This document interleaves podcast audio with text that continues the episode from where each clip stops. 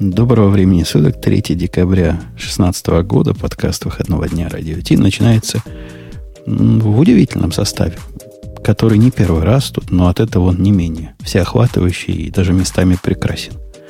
Хорошо, Ксюша, что ты зашла в наш подкаст. А то как бы я тут один, я и стакан того, чего я пью, даже не пью, а жду, пока лед растает. Ну, у тебя может быть еще один личный подкаст на технические темы по субботам. Был бы еще один. Это было бы скучно. Во-первых, перед кем хвост распушать? Вот я сейчас хвост а как, как ты в распушу. подкасте распускаешь перед кем? А там другой жанр. Там жанр иной. Вот принял позу усталой обезьяны и пошел спать под крыло. А здесь же совсем, совсем, совсем другая динамика. Тут же подкаст выходного дня, и он должен звучать и звенеть. А одному звона не добиться. Я скажу нашим слушателям, которые в записи это слушают, а не пришли в прямой эфир, что совершенно напрасно вы не делаете. У нас тут до подкаста и после подкаста бывают такие тайные вечери, о которых вы, может, и не знаете. А знатоки и специалисты, знаешь, Ксюшенька, как в марках бывает, если уголок там надорванный, то эта марка через 500 лет будет стоить сумасшедших денег. Вот так и у нас. Какую-нибудь мы ерунду вырежем в подкасте, а потом через 200 лет э, как называются вот эти филателисты, которые будут наши подкасты собирать? Радио воды. За него миллионы будут, а, а вы даже и не знали, что такое было. Так что вы многое теряете. Но вы не потеряете наш, где наш мощный API? Вот. Наш мощный API, который сейчас вам все скажет. Это Грейс Грей велел. Говорит, не забудьте рекламу. Это шоу создано при поддержке Digital Ocean. Digital Ocean – провайдер доступного облачного хостинга. Всего за 55 секунд и 5 долларов в месяц вы можете создать свой облачный сервер в одном из дата-центров, расположенных в Нью-Йорке, Сан-Франциско, Амстердаме и Сингапуре, и управлять им с помощью простой, интуитивно понятной панели управления или воспользоваться мощным мощным API. Начните прямо сейчас. Введите промокод радиодефис при регистрации и получите 10 долларов бонуса на аккаунт. Окей, okay. Ксюша, у меня к тебе первый вопрос. Буквально провокационный. Даже унижающий угу. твое женско-феминистское достоинство. Опять начинается. Ну хорошо, ну. Как ты относишься к долгам? К долгам? Как, ну, никогда тебе должны. Хотя это тоже интересный вопрос. Когда ты должна? Ну, то есть ты имеешь в виду кредиты? Как это относится Нет, к нашим темам? Это не кредит. Это я тебя пытаюсь на технический и не технический долг подвинуть. О, У нас интересно. есть в этом подкасте технический долг. И я решил, пока Бобука нет, попытаться его хотя бы частично отдать. Угу. И какой в подкасте технический долг? Он не совсем технический. Ну, поскольку подкаст технический, долг получается технический. А какой он еще может Нет, быть? Нет, технический долг это когда у тебя тебе нужно что-то там накодить, например, да, пофиксить это, какие-то проблемы. Ну, они бывают. Это, долг, ладно, это организационный долг. Тогда накопился угу. технический организационный долг. Когда мы писали, писали, писали артибот э, репозиторий, там было сказано в конце, э, зачем вам это надо.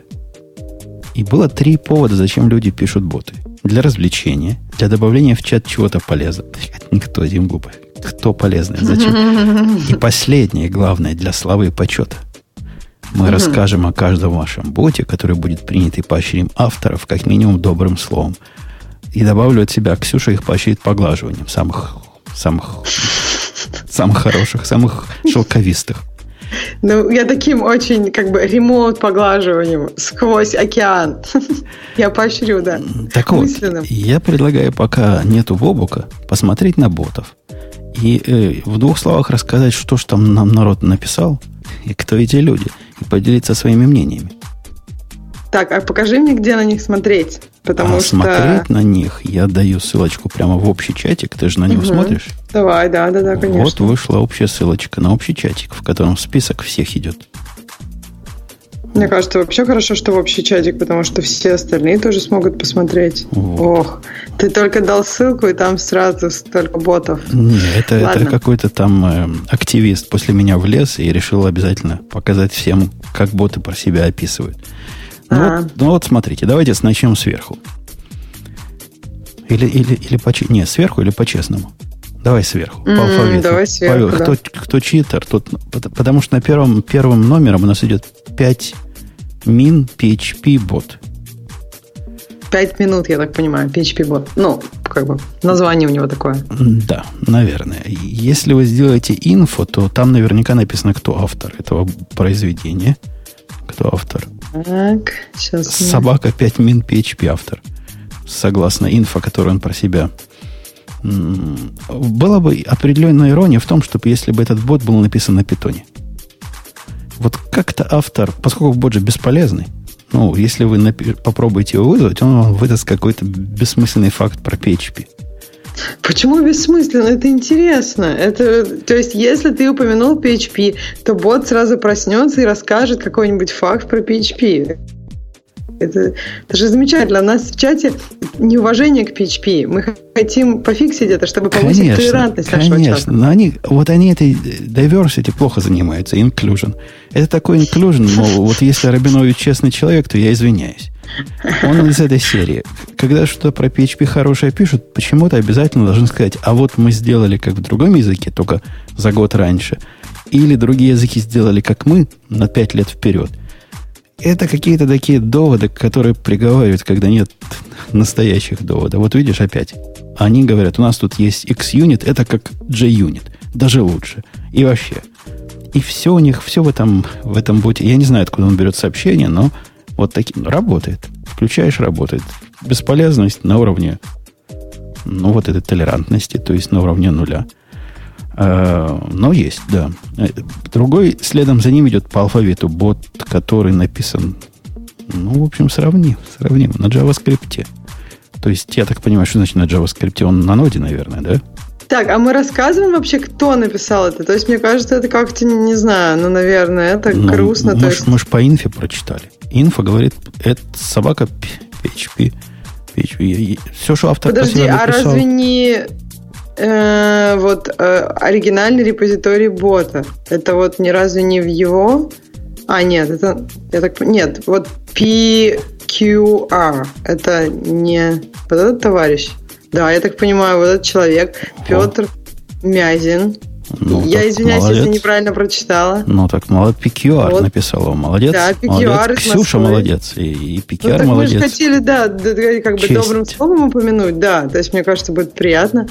Вот, спасибо. PHP а. рулит. Э, окей, тогда следующий у нас бот э, называется Анек-бот. И, по-моему, это бот, который пытается собой Грей заменить. То есть у него есть команда Грей, и он рассказывает какой-то такой анекдот на тему. Его можно спросить, расскажи про интернет, расскажи про Твиттер, расскажи про Билла Гейтса. Не путать с тем, который прямо вмонтирован. Это какая-то повторная функциональность, конечно, но, но ну ладно. Э, ну, интересно про него что? Да ничего не.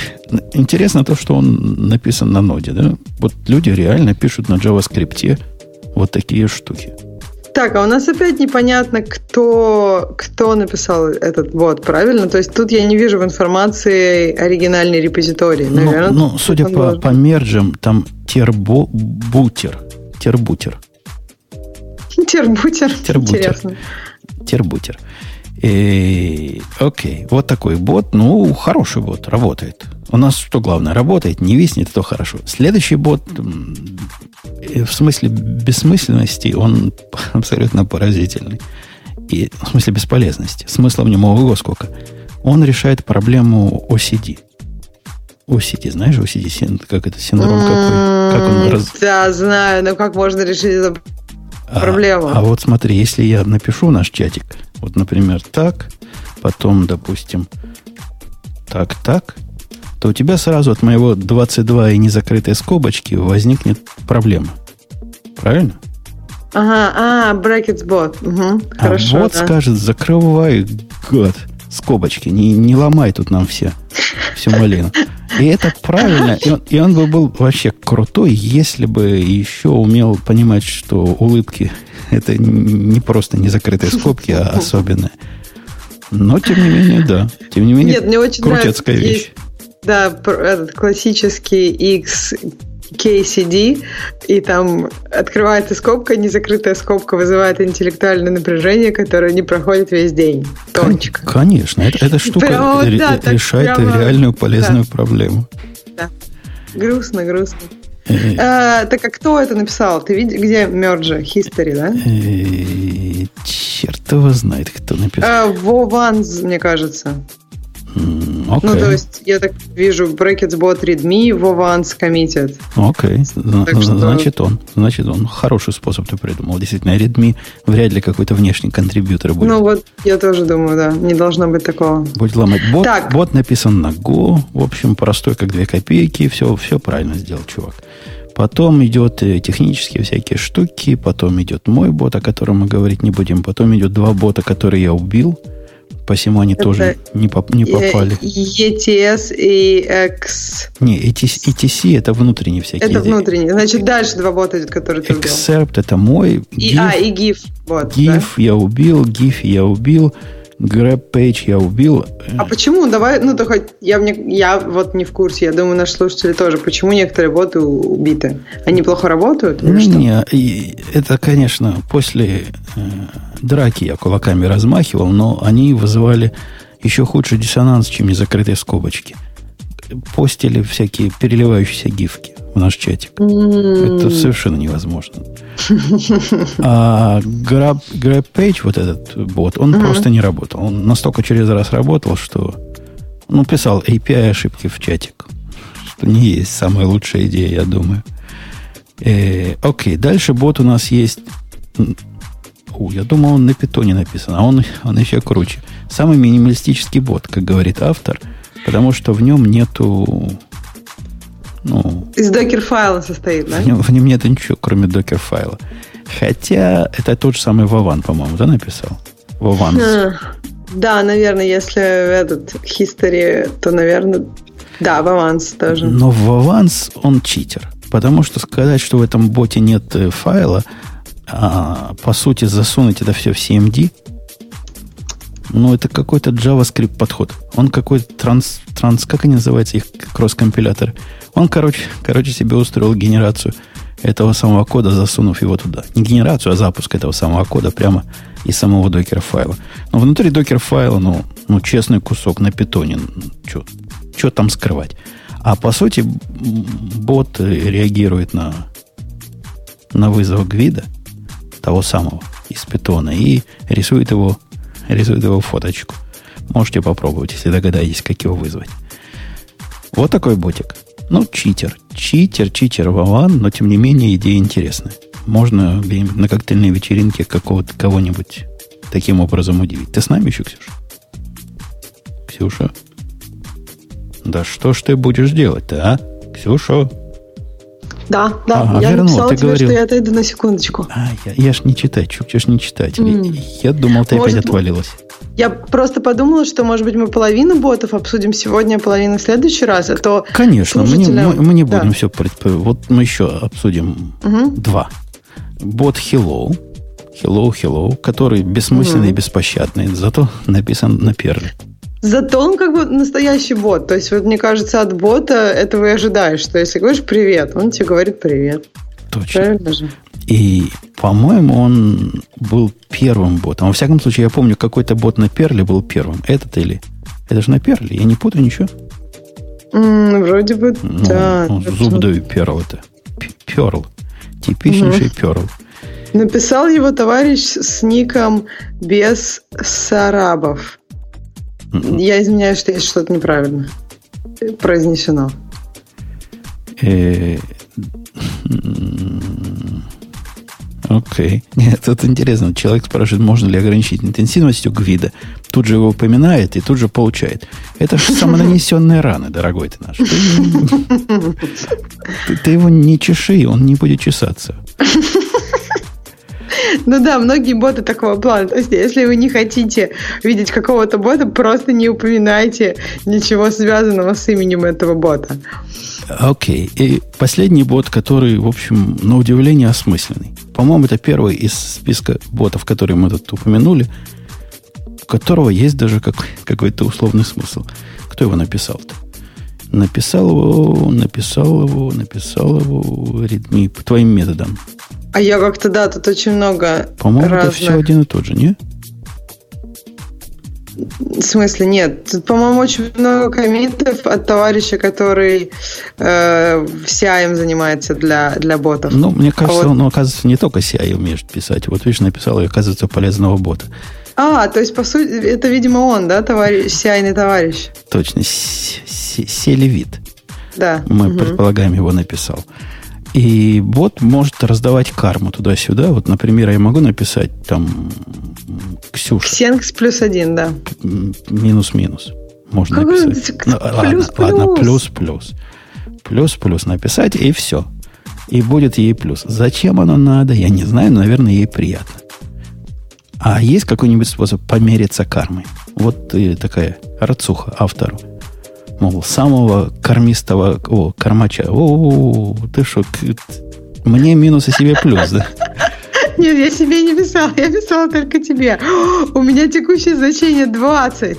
Ну, кто-то мне сделал минус, и у меня уже 19. Кошмар какой-то. Ну, в общем, бот классный. Я согласна, что это первый, наверное, такой веселый бот, с которым хочется играться, а не хочется, чтобы это перестало, перестать упоминать этого. О, вы можете менять карму пользователя не чаще в сут, чаще раза в сутки. Это классно. То есть как бы только разные люди могут пробовать. Э, ну да, анти, анти, анти, да. Карма пользователя Батуна меньше на текущее значение ноль. А я так подозреваю, потому что нельзя минус дать. Она ну, там минус да, 20 была бы у меня. Хотя да. вы, вы же понимаете, в чьих руках эти сервера. Я как полезу файлик Нет. этого товарища. Не, будет Ты в прошлый раз ругался. Ты в прошлый раз ругался, что товарищ с Reddit лазит там куда-то. Так что ты не должен повторять таких ошибок. Okay. Сервера в твоих руках, но должен а, проявлять терпение. А не тот ли это дикий бот, который Redis спросил? Точно. это он и был. Это с которого я вначале не принял. Mm-hmm. Потому что автор захотел Redis. Представляешь, вот эти плюсики, минусики один, для этого человеку нужен Redis. То есть вот реально для этого люди ставят рядом стоящий Redis. Эти хипстеры и поколение двухтысячных, это что-то поразительного. Что-то удивительного. Э, окей. Но это не в обиду будет сказано. Это у них, у них такой способ мышления. Кстати, может в минус карма уходить, так что у тебя ноль, она не ушла в минус. То есть она, видимо, кто-то ее поднимал одновременно. Так что у тебя уже три, кстати. Ну, спасибо, а то, то, что я спать не буду. Только, а у меня 24, я... так что тебе не стоит спать. Ты понимаешь, я же могу сейчас клич кликнуть. Нет, нет, нет, нет. Это, это тоже как бы тайные приемы. Как, как? Я открыто крикну. Вот, допустим, все сейчас станьте минус один, Ксюша. Но я этого делать не буду. Не буду. Мог бы, но не буду. Это был бы просто ну, социальный инженеринг. Уже сделал, уже сделал. Не, я мог бы. Это я так, чисто между нами. Видишь, никто, никто не реагирует, никто этого не делает. Мы еще не видим, реакция немножко замедлена. Э, окей, окей, окей. Вот да, на этом мы сегодняшний обзор ботов напомните в следующий раз, на каком мы остановились на карме, на букву К. А после этого пойдет Ксенкс-бот, который, по-моему, самый навороченный. Но мы его оставим если ты знала, Ксюша, да, про Xenxbot? Да, мы обсуждали его чуть-чуть. Но я согласна, что вот в следующий раз можно с Кей начать. И мне кажется, очень такое трудно забыть, что мы хотим начать с Xenx-бота. Не трудно, не трудно, легко будет забыть. Э, легко будет вспомнить. А забыть придется только при старании. Давайте я попробую Бобуку эту самую. Набрать. Набрать, эту Бобуку набрать. Угу. А тебе я вешаю, потому что я к тебе напрямую как-то позвонил. Сейчас и тебе а, проходит звонок. Так хорошо. что ответь. Да. И я набираю Бобуков. Бобуков, они там позеленели. Хотя, дорогие мои коллеги по подкасту, то бишь слушатели, позеленевший Бобук еще ничего не значит. Не значит, что если Бобук позеленел, его можно срывать. Сейчас посмотрим, что получится. Э, окей. Ксюша вернулась, а позеленевший да, Бобук пока, пока думает, отвечать нам или нет. Так он, может, позеленел только на телефоне или еще как-нибудь. А вот сейчас мы это и узнаем. Но, во всяком случае, у нас будет шанс его... Он, если появится, то как-то сюда сам войдет. Помнишь, как он врывается Да, на слово конечно. порно? Да и- нет, он- А легко войти, потому что там зелененькая кнопочка Join э, Call висит прямо. Поэтому не проблема, не должно быть проблемой. Так, Окей. а я опять пропадаю, нет? Нет, ты на месте, это Бобук О, пропал. здорово. Ты себя Хорошо. с Бобуком Ну, это- перепутала. Э, ладно. Что у нас Ну, еще из давай такого просто общечеловеческого? начнем немножко. А давай. Ну, тут, давай. тут есть общечеловеческого э, про MVC Dead, но это такая твоя тема. Ты про... Да, я могу просто рассказать немножко, но я не знаю, насколько Бобук хочет. Нет, Бобук не хочет. тему. Бобук не хочет. А я хотел бы послушать, почему э, MVC э, мертв, и что вместо него тут длинная такая портянка, ну, не очень длинная. Да какая она длинная, совсем не длинная, нет. Там на самом деле очень мало полезной информации, статья, ну, как заголовок, как обычно, круче, чем, чем Жел- сама желтоват?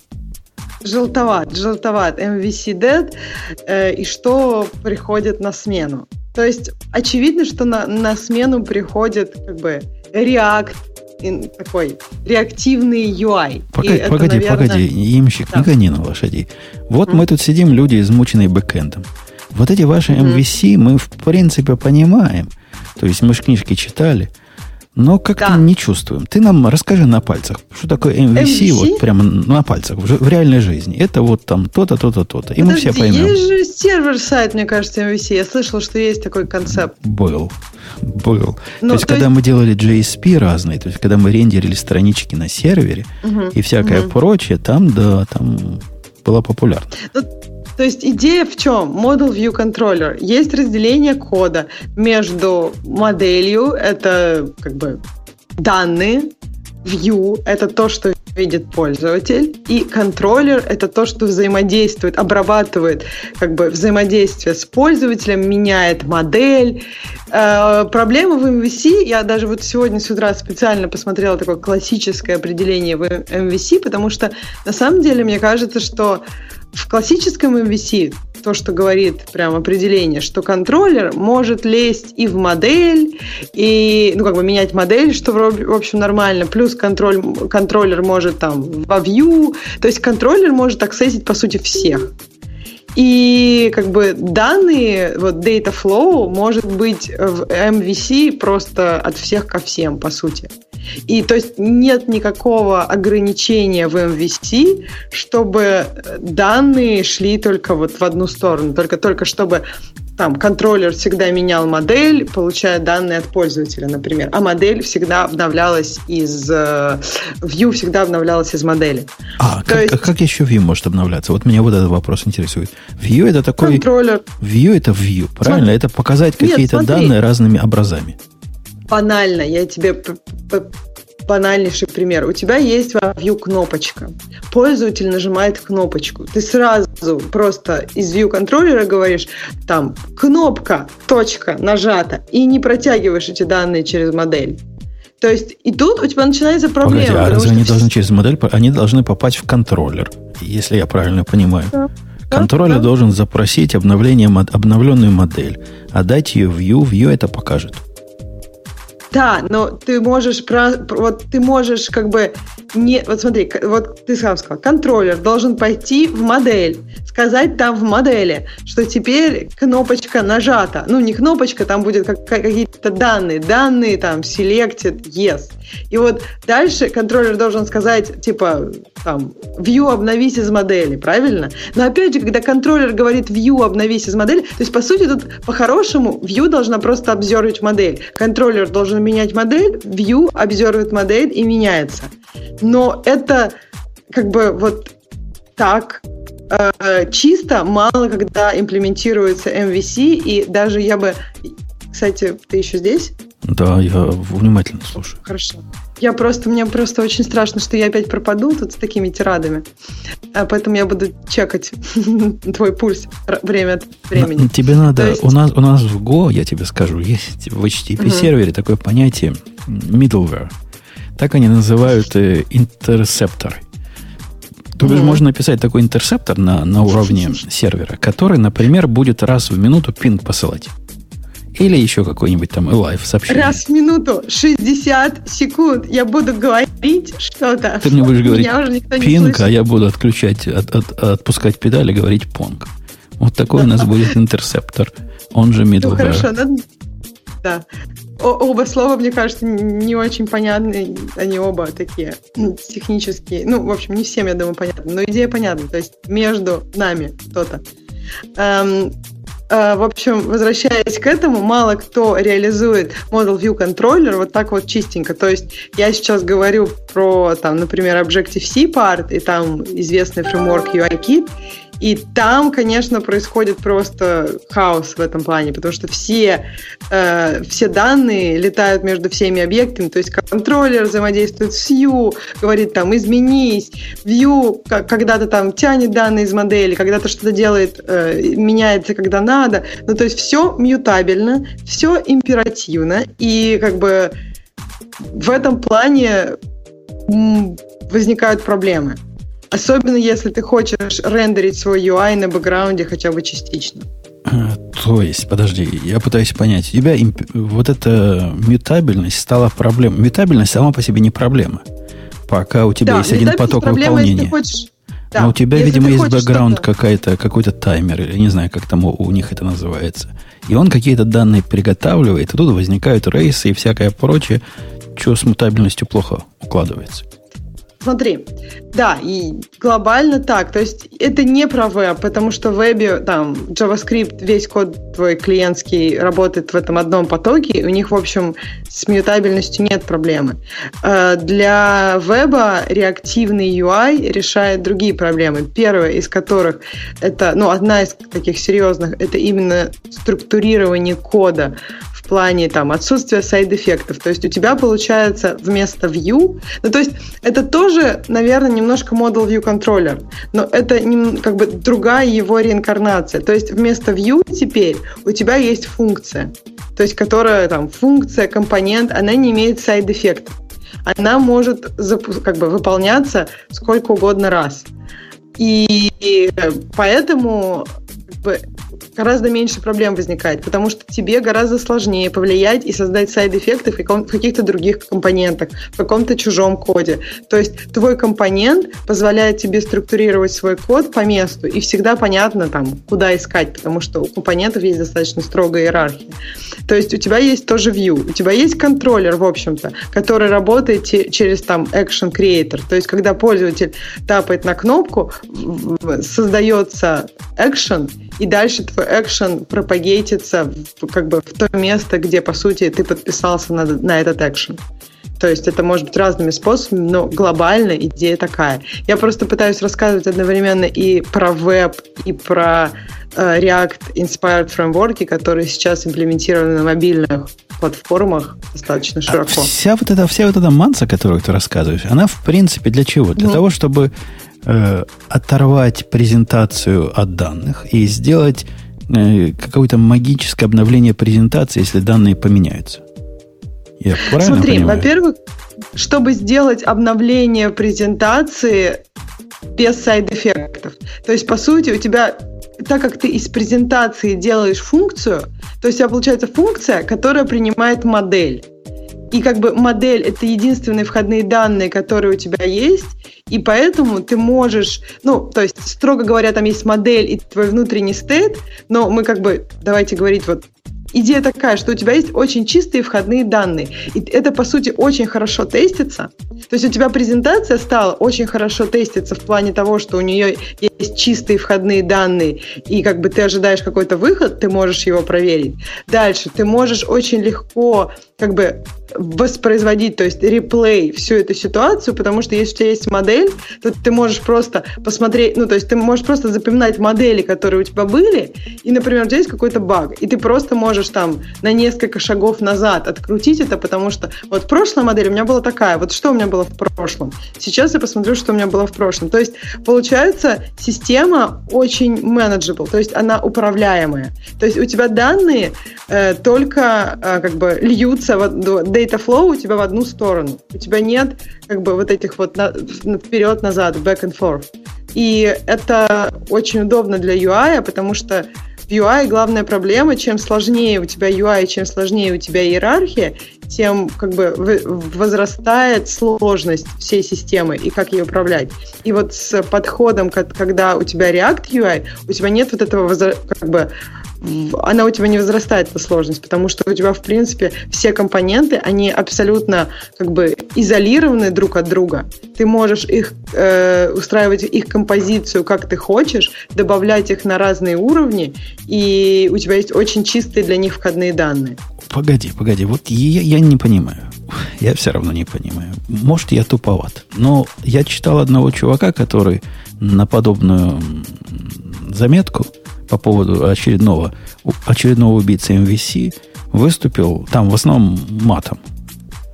В том контексте, что если вам возникла необходимость в поиске разных таких разухабистых фреймворков и методов разделения ответственности для UI, то что-то у вас не так с серверной стороной. Его идея, и, и я допускаю, что бывают такие исключительно клиентские аппликации, но участвуя в написании большой большой программы, ну вот большой с точки зрения UI и функциональности. И до этого момента мы способны все это сделать на уровне, ну, то, что называется RESTful сервиса, который вообще сам ничего не знает. Ему, я даже не представляю, где у него такая проблема может быть. Он на каждый чих ходит к серверу. У сервера на все про все прописано вот эти entry поинты. Э, модели, ну, модели, то есть те JSON, которые он получает, они строго специфицированы. Ничего другого он получить не может. Он может получ- посылать сюда какой-то определенный запрос, обратно получать определенный ответ, некоторые синхронно, некоторые синхронно, ТРП, DCDR. И я вообще не понимаю, как это относится вот э, к моему подходу, как я Подожди, но вы же приложение. используете Angular. Вы же не пишете все с нуля, вот эти вот дивики все но... время, и дом модифицируете руками. Ну, а какая, Смотри, какая, какая собственно, разница? У него immutability, у него вот это твое immutability модели, ну. о котором ну. ты говоришь, а я даже не представляю, как он иначе может сделать. Он-то не сам создает эти данные, он модель, ходит ко мне, модель, берет сюда, туда. Ничего вообще у него не меняется, никаких данных он... У него стейт, стейт, стейт вообще минимальный. Смотри, я согласна, что модель immutable но дом у тебя mutable. И когда ты получаешь новую модель, ты можешь очень по-разному отсюда двигаться. То есть ты можешь получить новую модель э, и как бы не перестроить все, там перестроить какой-то кусок. Э, перестраивать весь дом – это дорого. То есть, мож, смотри, есть два варианта. Можно перестроить весь дом на каждую модель, и это дорого. У тебя просто как бы постоянно страница будет себя перестраиваться. Это может быть очень дорого. Ты можешь э, сам руками менять этот дом постоянно. И тут у тебя будут проблемы, потому что, э, ну, как бы, не всегда... То есть у тебя получается такой комбинаторный взрыв, у тебя очень много разных вариантов, после какого как по-разному может поменяться этот дом. И, а эта система позволяет сделать что? То есть ты ей, как бы, ты, согласно новой модели, которую ты получил с сервера, ты генерируешь новый виртуальный дом, еще не настоящий. Потом от этих фреймворков обычно есть такой дом-драйвер, который просто сделает div, разницу между как бы, текущим домом и вот этим виртуальным домом. Так это к кон- концептуальности никак не относится. Это всего лишь технический оптимизационный трик. Трюк. Как правильно, а, как правильно показать вот это обновленное view, которое хоть домом, хоть шмом назови, ну ладно, можно все перерисовать, можно частями перерисовать, можно на лету понимать, как, как смотри, ты это патчишь это дело. То есть, это, это, это про, концеп, про концептуальность, то есть, чтобы поддерживать такую эффективную систему, тебе нужно, чтобы вот как бы твой виртуальный дом строился на immutable функциях. Нет, ну, конечно, ты можешь его... Ну, то есть, идея в, в том, что концептуально тебе гораздо удобнее работать с вот таким подходом, когда у тебя презентация это просто функция от модели. Если ты загоняешь людей в мир, когда у тебя презентация просто функция от модели, то очень много плохих вещей и, ну, то есть просто трудно создать сайд-эффекты, когда у тебя презентация стала функцией от модели, понимаешь? Mm, не, не очень. Ну, я действительно ну, далек от, э, от мира фронтендов. А все, что ты говоришь, оно сильно-сильно пахнет тем, что Кажется, мы сложно. пытаемся, мы пытаемся сделать на фронтенде раз, разные, разные штуки оптимально. И оп- переоптимизируем наше все при помощи наворачивания 55 лейеров и 25 фреймворков. Проще надо быть, и люди к вам потянутся. Ну, я не Вот- вот знаю. я, просто я, если, помню, я, наверное, помню, я помню, Ксюша, я писал на QT в далекие годы, когда ты еще под стол О, пешком да. ходила. Я, я писала на QT тоже, и я, как, я как раз вспоминала QT согласно этому, и мне кажется, что как раз QT тут совершенно неправильный пр- пример, потому что QT создает очень много абстракций, которые вообще никому не нужны. А ту абстракцию, о которой мы говорим сейчас, она, в принципе, она есть в каждом фреймворке. То есть это, это не имплементация, это не деталь имплементации, вот когда я сказала тебе про дом, это деталь имплементации, но это коррелирует с концептом, потому что в какой-то мере это имплементировано в каждом фреймворке, они все разные. Ты можешь использовать любой, есть очень легкие. Ты можешь написать св- свою такую идею. Просто это как бы загоняет эм, делателей UI в счастье, потому что у них нет возможности наст- как бы выстрелить себе в ногу, выстрелить в ногу в соседу и вообще стрелять. А зачем, зачем они вот так стреляют по сторонам? Э, По-моему, они А. слишком много, слишком усложняют э, свою задачу. Ну вот у, у меня вот мой, мой китаец. Ну, мой китаец, ну поверь мне, он звезд с неба не хватает. Он на ангуляре пишет не потому, что это правильный концептуальный путь, и потому, что он реализует какое-то модное э, трехзву- трехбуквенное модель view, еще чего-то там. Фиг его знает, чего ангуляра один делает. А потому что его вот этому научили. Он на нем это пишет. И я тебе зуб даю. Он с таким же успехом и, и с такой же бестолковостью писал бы на любом другом. На реакте каком-нибудь, на jQuery а каком-нибудь. Прямо объясню, голый, голый разница. дом бы рисовал. Так да, вот именно, что если Понимаешь, это такие фреймворки позволяют подняться на ступень и опустить планку для людей, которые могут писать UI. Сейчас я объясню почему. Если дать таким людям голый дом, то будет все. Первое, очень много может быть ошибок, э, то есть у тебя inconsistent дом. Второе, это будет менее performant, то есть менее производительно. И если мы даем человеку такой фреймворк, то эта планка опускается. То есть почти каждый может делать гораздо меньше ошибок, потому что как бы нет возможности получить inconsistent дом, потому что у тебя, ну, как бы кто-то другой делает вот эту разницу на двух домах и оплавит ее туда, куда надо. И второе, то, что у тебя это все получается намного более производительно. И третье, то есть есть какие-то правильные паттерны, как нужно поступать. Например, там, не менять какую-то одну property из тысячи разных мест, потому что, наверное, в какой-то момент э, ты не можешь предсказать порядок, как она будет поменяться даже в одном потоке, то есть как оно дернется, то есть что юзер сначала кликнул и так далее. И поэтому нужно как бы соблюдать как... и- другой пример. Тебе нужно по- по-хорошему, чтобы у тебя данные в одну сторону как-то пропагетились, потому что если данные идут туда и сюда, тоже довольно трудно это контролировать. Вот эту часть я не понимаю. Подожди, что значит в одну сторону пропагетились? Вот у меня есть э, э, страничка на JavaScript, которая там, ну, оно все, что на JavaScript, по большому счету. Оно должно данные, насколько я понимаю, пропагетить в две стороны. Оно должно пойти на сервер, запропагетить данные, взять сервер Мгм. ответ, запропагетить их обратно. Или это не те две стороны?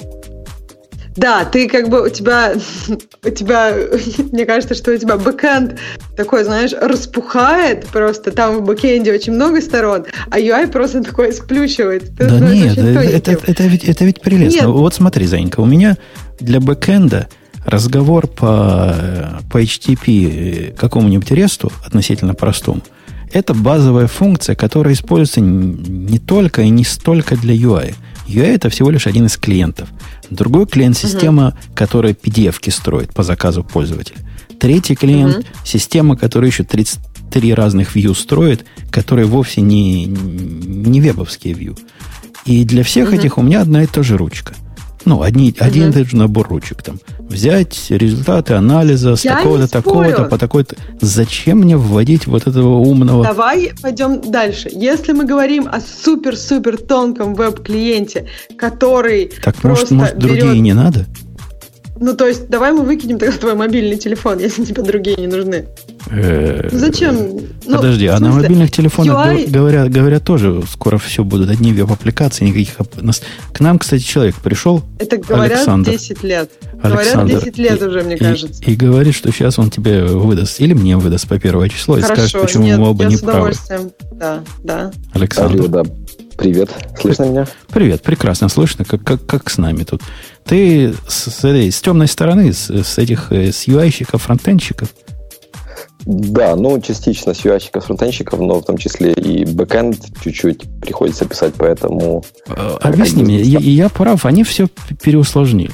Ну, послал запросик, приня, принял ответ, показал результат. Ну, там оптимально делай это, если ты умный. Если тебе производительность не самое важное дело, делай это целыми страницами.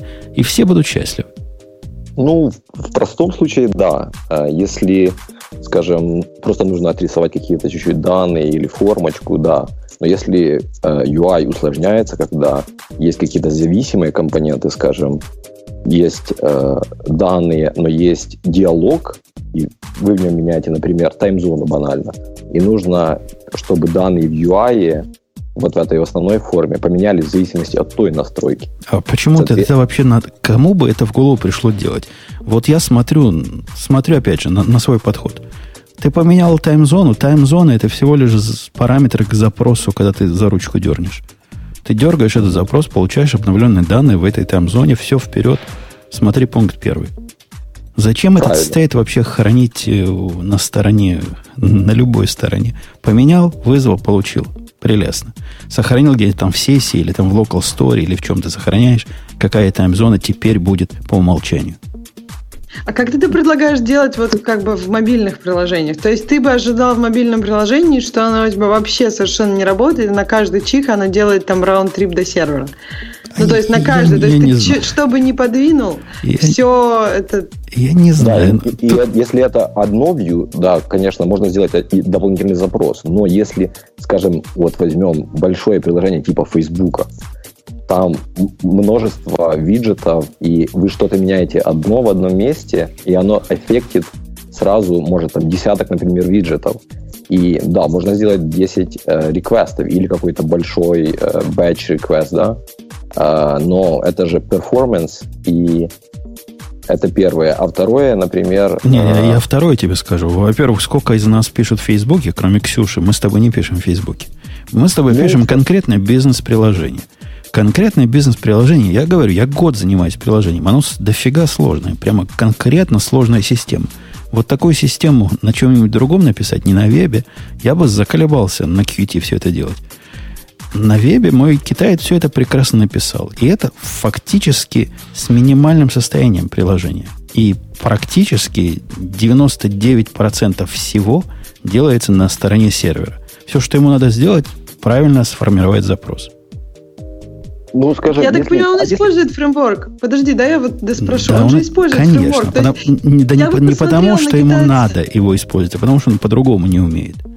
Я, Если я... бы он писал это руками, это бы дольше заняло, было бы куча проблем, и ты бы говорил, вот какой гадский китаец, какой-то легкий веб-клиент не может написать. А с этим фреймворком, конечно, ты не заметил, как китаец это написал. Он все ок, это наломал, ок, оно ок, все это работает. Окей, давай я тебе контр, кон, контрдовод он вам, все равно вам, делает эти...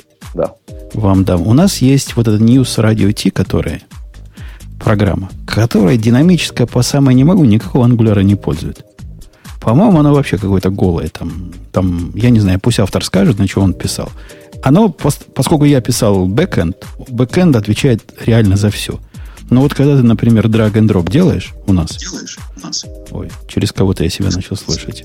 Выключи звук, дорогой гость.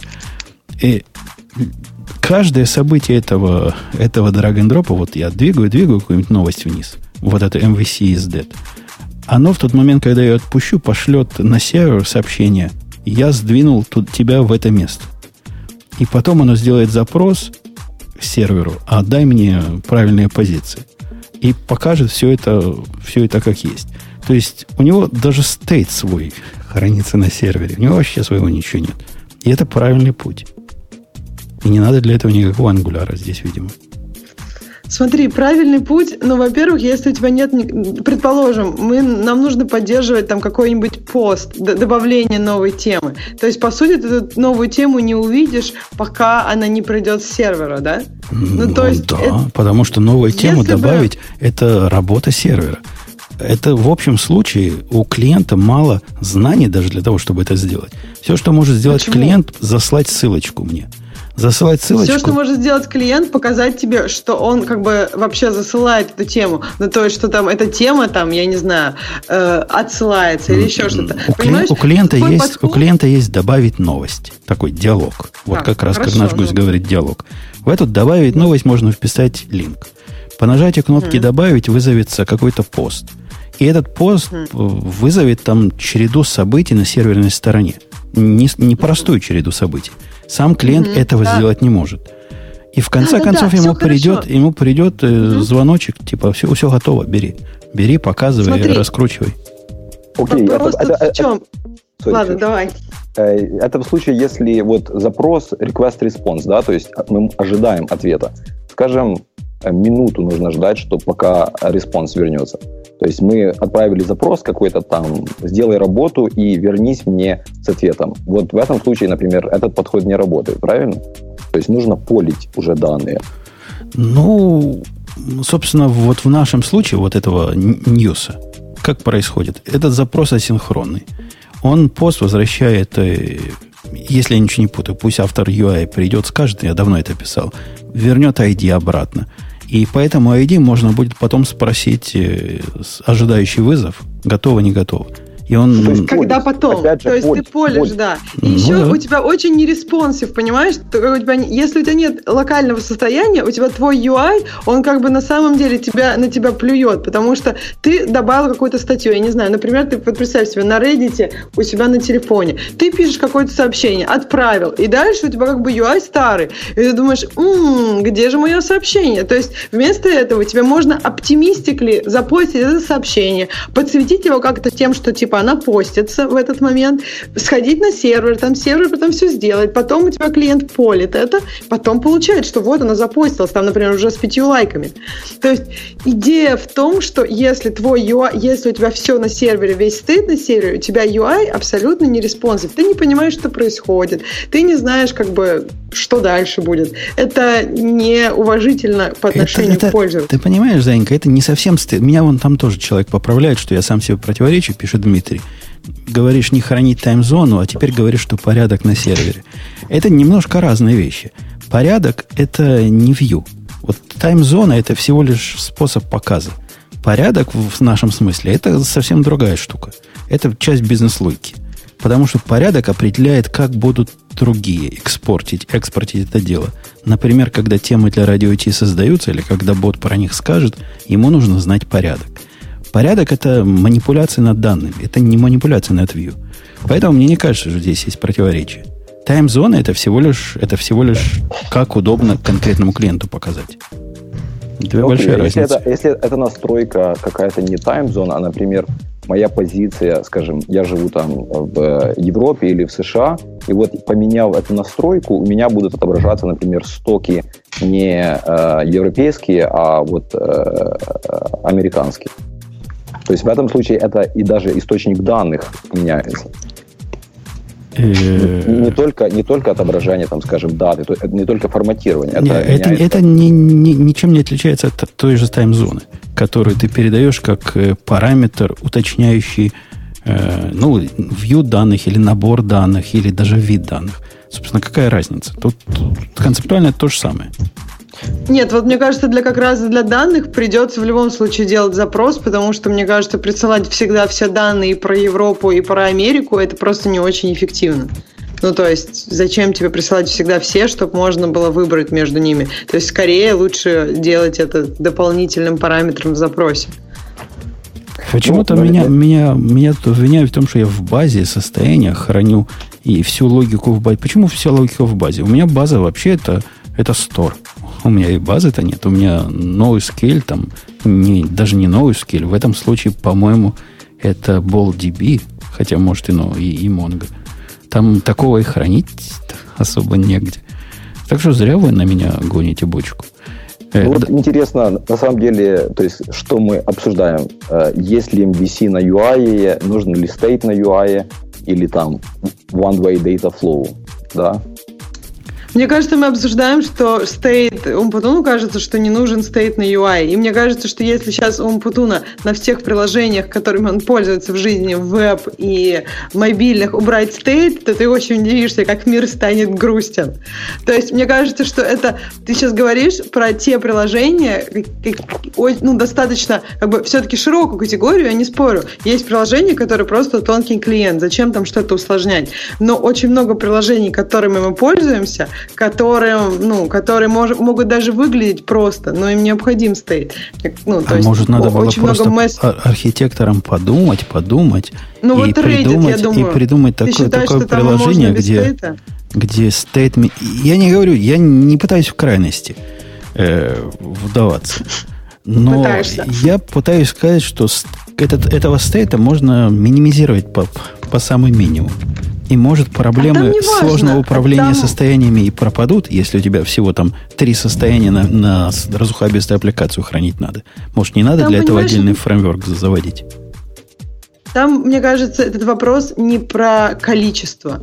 Если у тебя начинается стейт, и то тут вопрос в том, что, ну, как бы, что значит три на разухабистую? Берем мы какое-нибудь, например, приложение с кучей там виджетов, и, ну, у каждого виджета как минимум есть loading, не loading. Первый виджет – то есть у тебя этих стейтов уже сразу как бы в два раза больше, чем количество виджетов, потому что каждый виджет может быть loading, а могут быть два виджета одновременно loading, и в принципе у тебя уже комбинаторный взрыв. Понимаешь, если ты начинаешь хранить какое-то состояние, и у тебя приложение разухабистое, то есть если вот эти два момента... Это какие-то, это какие-то то... самонанесенные ранения, Ксюша, ты рассказываешь. Ты придумала Почему? систему м- компонентов, которая сама по себе заставляет Э, типа у него лайфсайкл есть, насколько я понимаю, да? Загружен, ну, не загружен. У всего есть лайфсайкл, ну, практически. Если мы говорим про веб или мобильные приложения и проговорим про взаимодействие с сервером, у тебя как минимум всегда есть два состояния. Гружу данные, загрузил данные есть новые данные еще. И вот, вот про какие-то новые состояния я тебе могу еще пяток придумать. Но вот эти два, они как бы Я удивляюсь, нерушимы. как мне всю свою жизнь, когда я пишу любые программы, которые с UI хоть как-то, последние, не всю жизнь, последние пять лет, веб-программы, который что-то показывает, мне удается в рамках вот моей заскорузлой концепции быть. Бобук к нам пришел или мне кажется? Или это кто-то похоже мне на Бобука? Кажется, Нет, он сидит и наслаждается вашим шоу. Это, конечно, просто отдельно. У тебя очень инженерный UI, понимаешь? Если ты говоришь, что да, вот мы пишем такие инженерные UI, чужими для хищников, программистами для программистов, ну да, я не спорю, что в мы, UI мы пишем про UI нужен стоит. программистами для финансистов, а это еще хуже, чем программистами для программистов. И ничего чего получается практически без стейта выживать. И, и будем Нет. дальше поступать так же. Я согласен, что да, можно и без стейта, но это очень простые случаи. Вот даже банально те же э, фреймворки Angular и React, они дают такой routing, UI-ный раутинг, что ты можешь написать вот для этого компонента, вот для сайдбара у тебя один state, для центрального другой state, еще э, модальное окно, и это третий state, и это все заэнкоджено в URL. Соответственно, э, и ты делаешь, то есть это многокомпонентная система. Понятно, в простом случае можно обойтись тремя запросами на страницу, и, и все счастливы. Перешел на другую страницу, новых три запроса, и все счастливы. Но когда все больше и больше добавляется вещей, когда у тебя какой-то есть стрим данных, то есть э, стрим там да, э, приходит данных, потом тебе ты переключаешься на другую страничку, и там эти данные должны отобразиться в другом форме, в виде графика, например. Ты можешь сделать такой же запрос, ты можешь это сделать. А, или ты можешь, хочешь, захотел показать этот график на страничке с э, стримом данных. Опять же, это два компонента отдельных, у них свои лайфсайклы, а, и один может дернуть э, REST, и второй тот же REST. А может быть, что есть центральное место, такой стор с данными, он только дернул, и как бы через него заходят все обновления. То есть по веб-сокету, например. То есть изначально по REST дернули, получили основную массу данных, и по веб-сокету просто приходит стрим обновлений. И эти данные как бы проходят через один и тот же стор, и дальше уже распределяются в компоненты, которые используют его. Поэтому, да, в простых случаях я абсолютно Ты, ты, согласен. ты меня про простые случаи не увидел. Даже случай, который ты описал, мне видится переусложнением. Вот, вот эта модель, которую ты описал, когда у тебя есть вот этот мультиплексор, который ты стором называешь, и от него расходятся в разные стороны. Этот случай мне не видится таким сложным, который требует вот такой длинной дискуссии. Нам надо 8 лейеров для этого впендюрить или, или всего 5, и хватит. И нам надо колбеками это делать или как-то напрямую пулить. Какие-то Ну да. сложности ради сложности. Бобук, ты, ты, Можно- можно ты- не ты-. Бобук, Бобук, скажи, они вот что-то молодежь не понимает в программировании. Или я? Да, они все... Ты не понимаешь в интерфейсах просто, а в программировании они понимают. А что это за программирование такое, которое требует вот такой дискуссии, где я не могу понять, зачем оно надо? Так смотри, можно я скажу последний момент? Вот именно, чтобы не устраивать эти дискуссии каждый раз, есть фреймворк, который, который позволяет твоему китайцу вообще даже не думать, как устраивать дискуссию, не устраивать дискуссию, где хранить стейт, перкомпонент, как его минимизировать, как его поднять наверх, как, чтобы он был шарит. То есть все, у китайца просто есть, он пишет по месту, и у него все работает магически. Это, это вот для этого, понимаешь? Тут есть момент, что да, возможно, я не спорю, что грамотный человек может написать то, что сейчас написал свой, твой китаец, без переусложнений и без использования фреймворка. Но нет у нас грамотных людей для каждого UI. Поэтому есть фреймворк, который тебя просто от всей этой головной боли лишает, но мне кажется, все-таки эти фреймворки не такие разухабистые, как там Spring, который может на Java решить все твои проблемы. То есть они все-таки более точечные. Они для конкретной вот так- такой проблемы. Менеджить там data flow, стейты и не делать там тысячу запросов на каждый чих. Окей, whatever. Александр, спасибо, что зашел. Мы пойдем на другие темы. Заходи. Как у нас Спасибо. будет, что тебе сказать. Э, Бобучек, мы тебя тут ждали. Мы никакое мясо без тебя не бубочек, а трогали. бубучок. Бабучок. Э, скажи-ка ты, дорогой. Нам, Да. нам скажи. А, во-первых, по, по предыдущей теме я прав, они ничего не понимают. Они усложняют без, без необходимости. Это, Да нет, нет, всё- они тебе рассказывают про жесткие реалии, а ты про то, как все должно быть устроено. Это И- немножко разные вещи. А почему, когда я пишу свои про... И они обзывают мои программы с- простыми.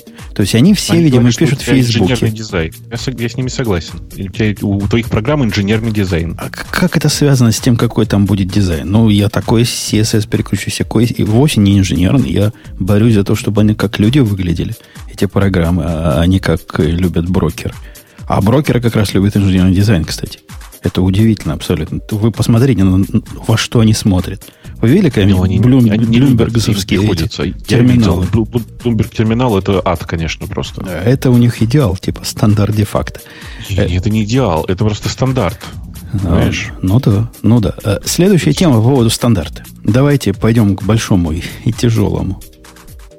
О, Э, Мы с Ксюшей Давайте. до, до, до этого шоу пытались перевести это слово, и я предположил, что это называется э, солнечный парус. Ну, то есть та штука, которая захватывает солнечный ветер. Light sail. я, я, если честно, не знаю, но, по-моему, light sail это реально это оно и есть. То есть ну, просто оно пишется в два слова обычно, а не в одно. А, Окей. Вот будем считать, что это такой парус, который хватает. И в этом смысле продукт от AWS, один из миллиарда новых, э, которые они представили на своей сходке, который прямо хватает. Хватает всех конкурентов этим парусом. Это прямо ой. Вау и, и красота нечеловеческая. Ну, я не знаю, как мы при живом-то нашем спонсоре будем эту тему рассказывать, тем более, что цены там, кажется, как раз примерно сравнялись с тем, что предлагает э, DigitalOcean. Это лукавое сравнение. На самом, Да-да, деле, конечно, на конечно. самом деле цены один в один такие. То есть у них, в принципе, 5 долларов в месяц за 512 1 vCPU, 20 гигабайт SSD, 1 терабайт дата трансфер один в один. То есть списывали с нашего спонсора вот эту часть точно. Но если пойти вглубь, то окажется, что, увы и ах, для нашего спонсора, при этой цене они дают тебе таких услуг, о которых наш спонсор пока и мечтать не может. Но, с другой стороны, у нашего спонсора есть э, важное отличие.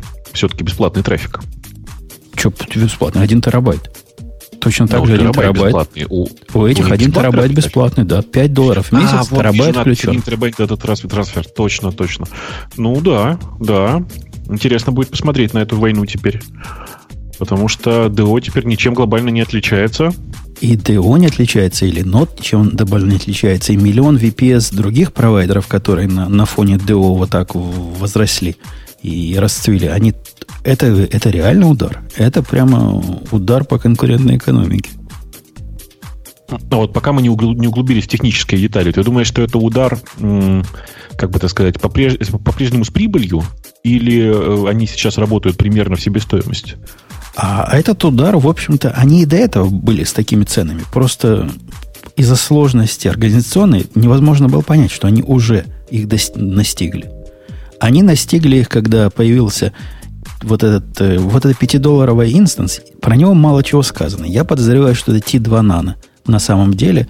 Та, которая просто была, и та, которая э, выдохнется, если ты ее сильно загрузишь. Хотя зуб не дам. Может и нет. Может что-то и другое. Но по цене можно было собрать то же самое, что ты на Dio и прочих делаешь, за такие же деньги уже давно в Амазоне. Ну, год как минимум. Наверное, даже два. А теперь это организационно просто. То есть я, я попробовал эту штуку. Штука это выглядит как совершенно отдельно стоящий сервис. Если не знаешь, что это с Амазоном связано, но если не читать, что там везде AWS написано, вы не поймете. Оно вам организует балалайку в два клика. При выборе вот, очень похоже, как это делается в DO. Если вы делали в DO или в подобных других сервисах, то вы почувствуете себя как дома. Два-три клика, и за 30 секунд у вас инстанс бежит с этим, что вы там натыкали. Натыкать там пока можно, конечно, позорище только. И срамоту ходячую. Выбор операционных систем двумя ограничен. Двумя. Ubuntu 16.04 и амазоновский вот этот вид их Red Hat, похожий на Red Hat, Amazon Linux.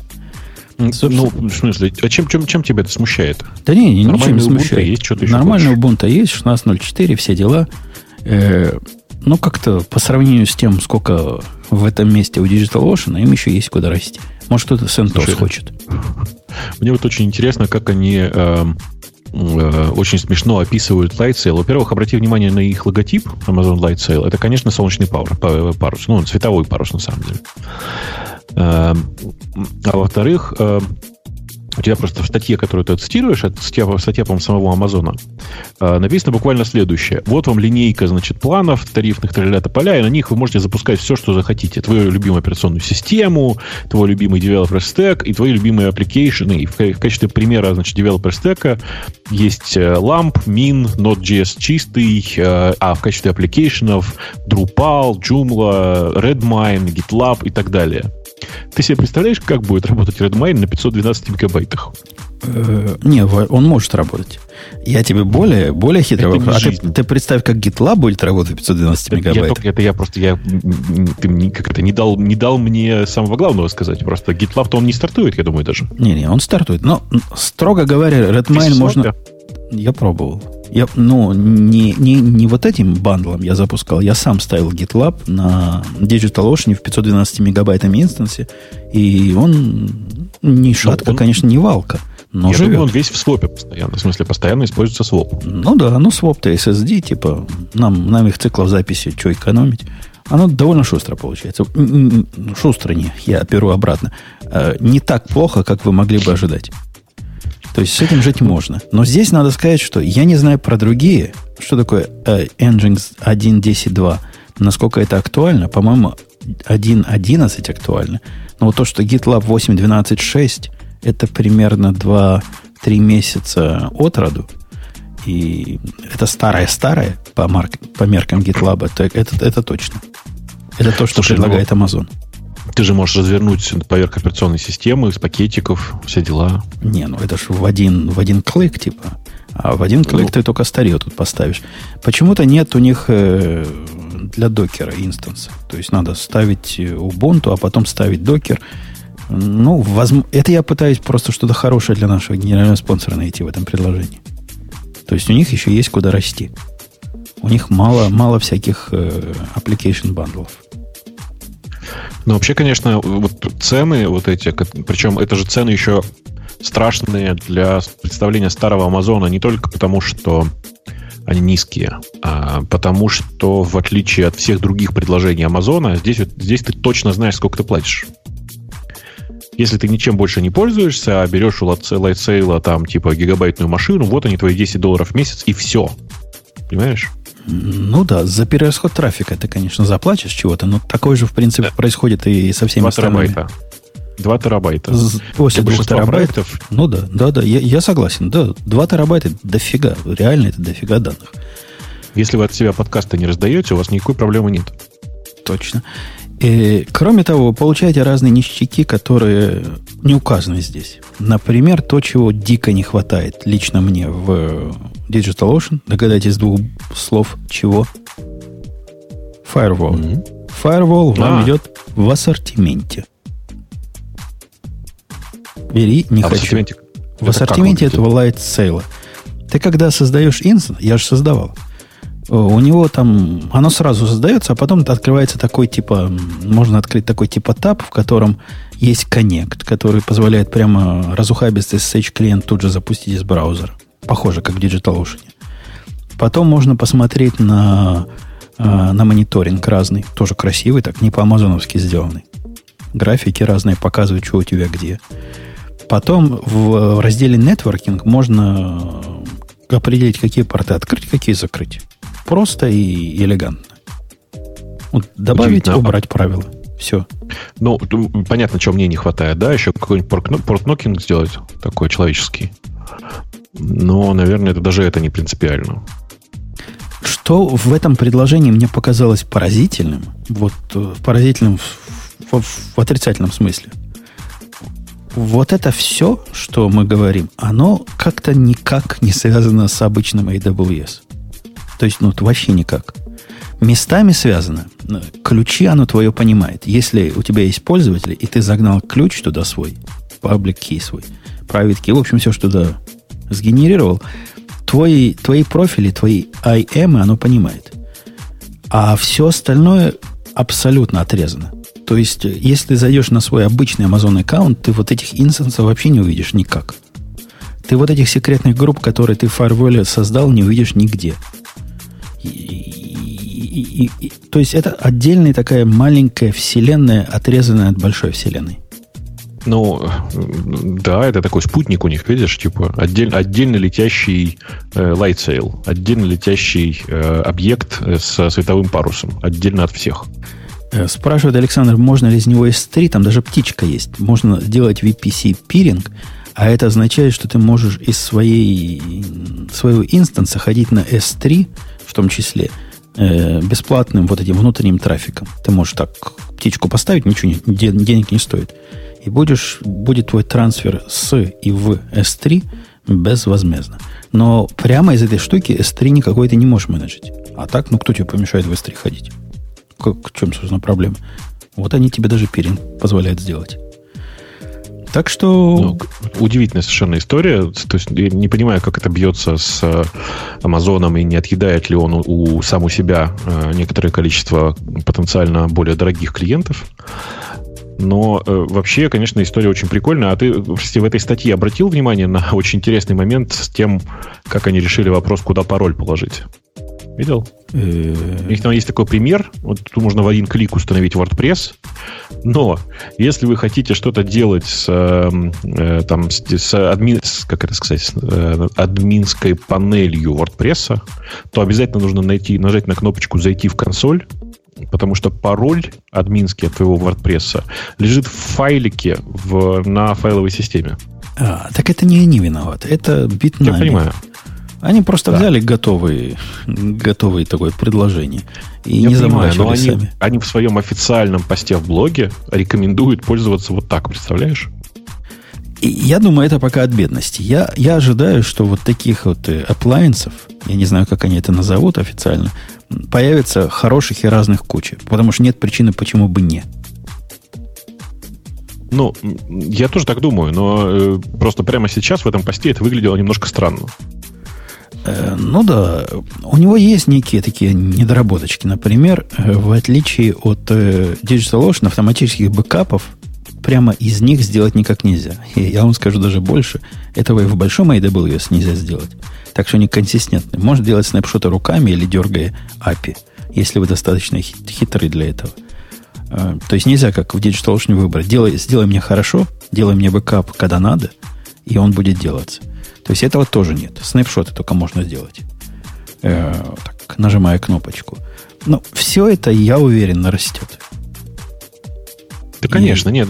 Понятно, что это будет пользоваться спросом. Понятно, что вся эта модель, она на самом деле, вот у меня какое, какое мнение, что вся эта модель нынешняя Lightsail а, она придумана для м, не профессионалов, а энтузиастов скорее тех, кому нужно какой-нибудь маленький инстанс для экспериментов домашних или какую-нибудь просто там поднять реально какой-нибудь WordPress, еще какую-то ерунду.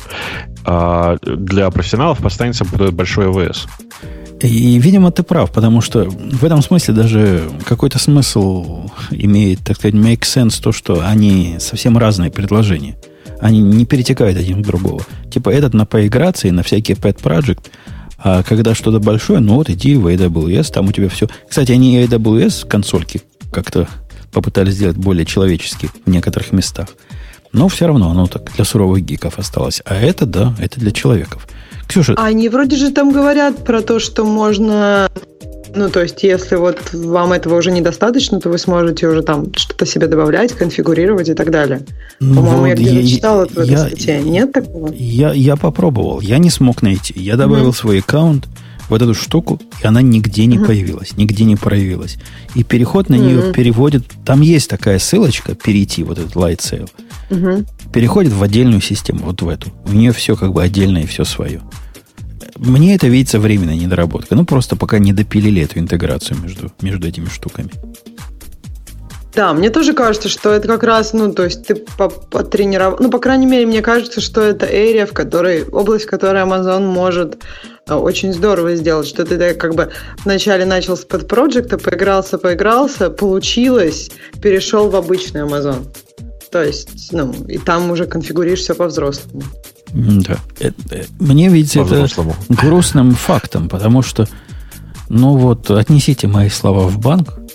Ксюша, в каком фильме это было? Боба, в каком фильме это было? Что именно? Фраза «отнесите мои слова в банк». И там вокруг этого целая детективная история была построена. А, господи, пытаюсь вспомнить. Я помню... Оставь это нашим слушателям, пусть вспомнят. Вот. И я предрекаю закат многих. Я не знаю, что будет с Digital Ocean. Скорее всего, они или ноды, скорее всего, выживут. А вот, вот эти второго эшелона, им будет тяжело. Это прям мой и неприкрытый удар по, по конкуренции. Взросшей.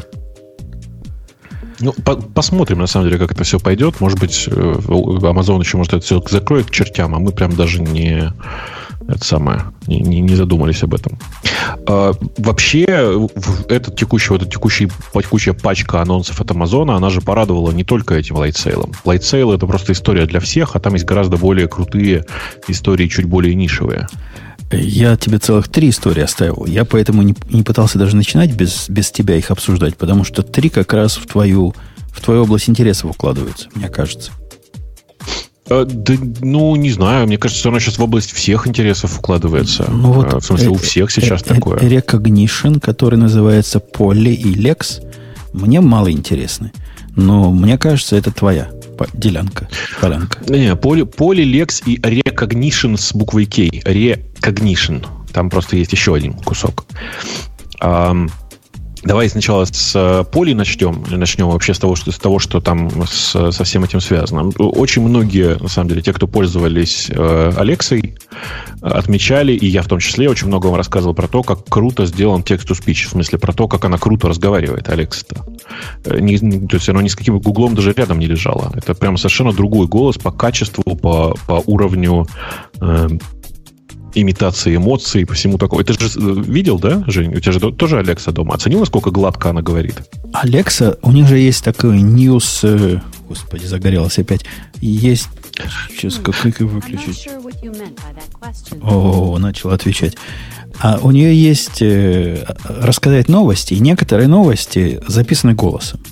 А некоторые, видимо, даются в виде текста, потому что она их Да. читает. Она их читает прелестно. То есть я бы ей мог слушать книжки. Так теперь ты можешь это сделать, э, как ты знаешь, наверное. Потому что запустился сервис, который называется Amazon Polly. Это сервис э, такой в совершенно AWS-овском стиле, который э, позволяет использовать это поколение, текущее поколение вот этой наработки в как, как, как такой нормальный мощный API. Э, При этом там написано, что он поддерживает 24 языка и 47 разных голосов. На самом деле не ведитесь. Я вчера полвечера провел, исследуя этот вопрос. На самом деле типа нынешнее поколение, вот э, поколение э, Полли, которое называется... А, да, краткое лирическое отступление. Значит, э, дело в том, что Amazon когда-то купил компанию польскую, которая называется Ивона, которые делали очень хороший английский язык. Все остальные делались на сдачу. А, Сейчас Amazon сделали очень большой рывок вперед на базе этой же команды, сделали очень еще более крутой, крутой чем Ивона TTS, и сделали они его на самом деле хорошо для трех языков. Для английского, для, причем английского в двух вариантах, британского и э, американского, для немецкого и для испанского. Вот эти три языка сделаны прямо совсем на новом движке. Те 24, те 21 оставшихся языка, которые вы видите в интерфейсе Поли, остались от предпредыдущего поколения этой самой Поли, которая называлась Ивона. То есть русский как бы не очень, если очень коротко. Э, При этом, э, ну, в смысле, не очень, в смысле, что он на одном примерно уровне с Гуглом, чтобы вы понимали. И в... Сейчас э, тоже еще интересное уточнение. У Гугла битрейт на воспроизведение э, text-to-speech а очень низкий. Поэтому этот голос шипит, он немножко такой роботик у, Гугла, и у Яндекса, кстати, такая же история. И у Бинга такая же история. Э, У всех низкий битрейт. Это придает немножко роботи- роботизированность голосу. В, у, у Ивоны прям хороший, норм, хороший нормальный битрейт у голоса, и это приводит к тому, что слышны все дефекты. В частности, например, зацените, вы выберите женский голос у Полли, который говорит по-русски, вставьте туда какой-нибудь текст, он, по-моему, Татьяна называется, если я правильно помню. И, и просто вы будете ржать вслух, я уверен. Потому что это девка, которая говорит с отчетливым английским акцентом. Ну, хоть не с московским, скажи спасибо. Она, знаете как, там такая смесь между эстонским и английским. Ну, то есть она говорит немножко неправильно, интонируя слова и используя некоторые фонетические сочетания, которых не, суще- не существует в русском языке. Ок, А, ок, ок. Э, any- Anyway, я должен сказать, что такого уровня английского я прям не ожидал. В смысле, э, тут многие рассказывают, что вот у Гугла есть построенное э, DeepMind э, воспроизведение, построенное DeepMind, DeepMind TTS, то есть построено на нейронных сетях. Во-первых, ны- нынешняя вот эта поле, она тоже на нейронных сетях у них. А во-вторых, э, то, что показывает Google от лица DeepMind и говоря, вот какой должен быть TTS, они правы, такой он должен быть, но они его сейчас никому не раздают. То есть тот пример, который был выложен под названием DeepMind в WordNet, что ли, как-то так он у них назывался, э, это исключительно примеры, ни- никакого API к этому нет, а у Поли есть. И, в общем, я, конечно же, не понимаю теперь, как можно пользоваться для английского чем-то, кроме Поли, еще и вот по какой причине. На самом деле, если сравнить, э, Amazon опять всех удел, выложив э, самого высокого качества продукт, а это реально очень высокого качества продукт, э, по цене, ну, скажем, в худших условиях такой же, как у Гугла, а в нормальных условиях дешевле, чем у Гугла. И теперь прям вообще непонятно, как люди с этим жить будут. Практически цены прям невысокие, да? Вот если взять его и пользоваться для, э, для Слушай, небольших нужд, У меня где-то оставалась закладка, сейчас я ее найду, но там были прям совсем какие-то смешные. Эм, сейчас. 0,4 цента за минуту генерируемого аудио. Ну, ты, ты не- неправильно смотришь, мне кажется. Смотри, типа, з- там, типа, за миллион записей было или как-то так, что ли, за, типа, за час. Ну вот за минуту. За- если за минуту 0,4 цента, то за 10 минут будет 4 цента. 4 цента за 10 минут. Вот. Короче, ты, мне кажется, ты очень сложно э, пере- передаешь. На самом деле, э, типа, озвучить текст примерно с миллионом символов э, будет стоить 4 доллара. Ну, в общем, фигня вопрос. такая, это, это примерно такая же цена, как самая нижняя планка в оценке эм, для нюанса, у которого есть свойство TTS, и Гугла. Это примерно вот такие цены.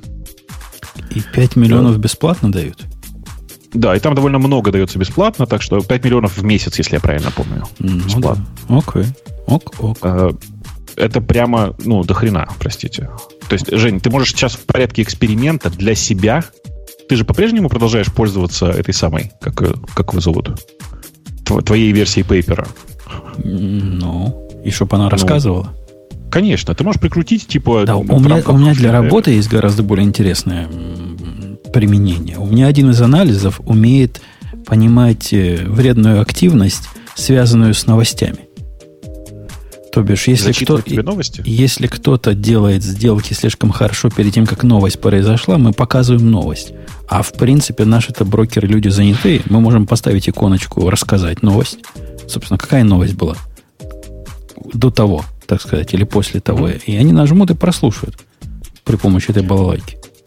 Ну, э, у меня сейчас, я, я очень быстро написал маленького бота, который мне озвучивает там нужные мне куски текста.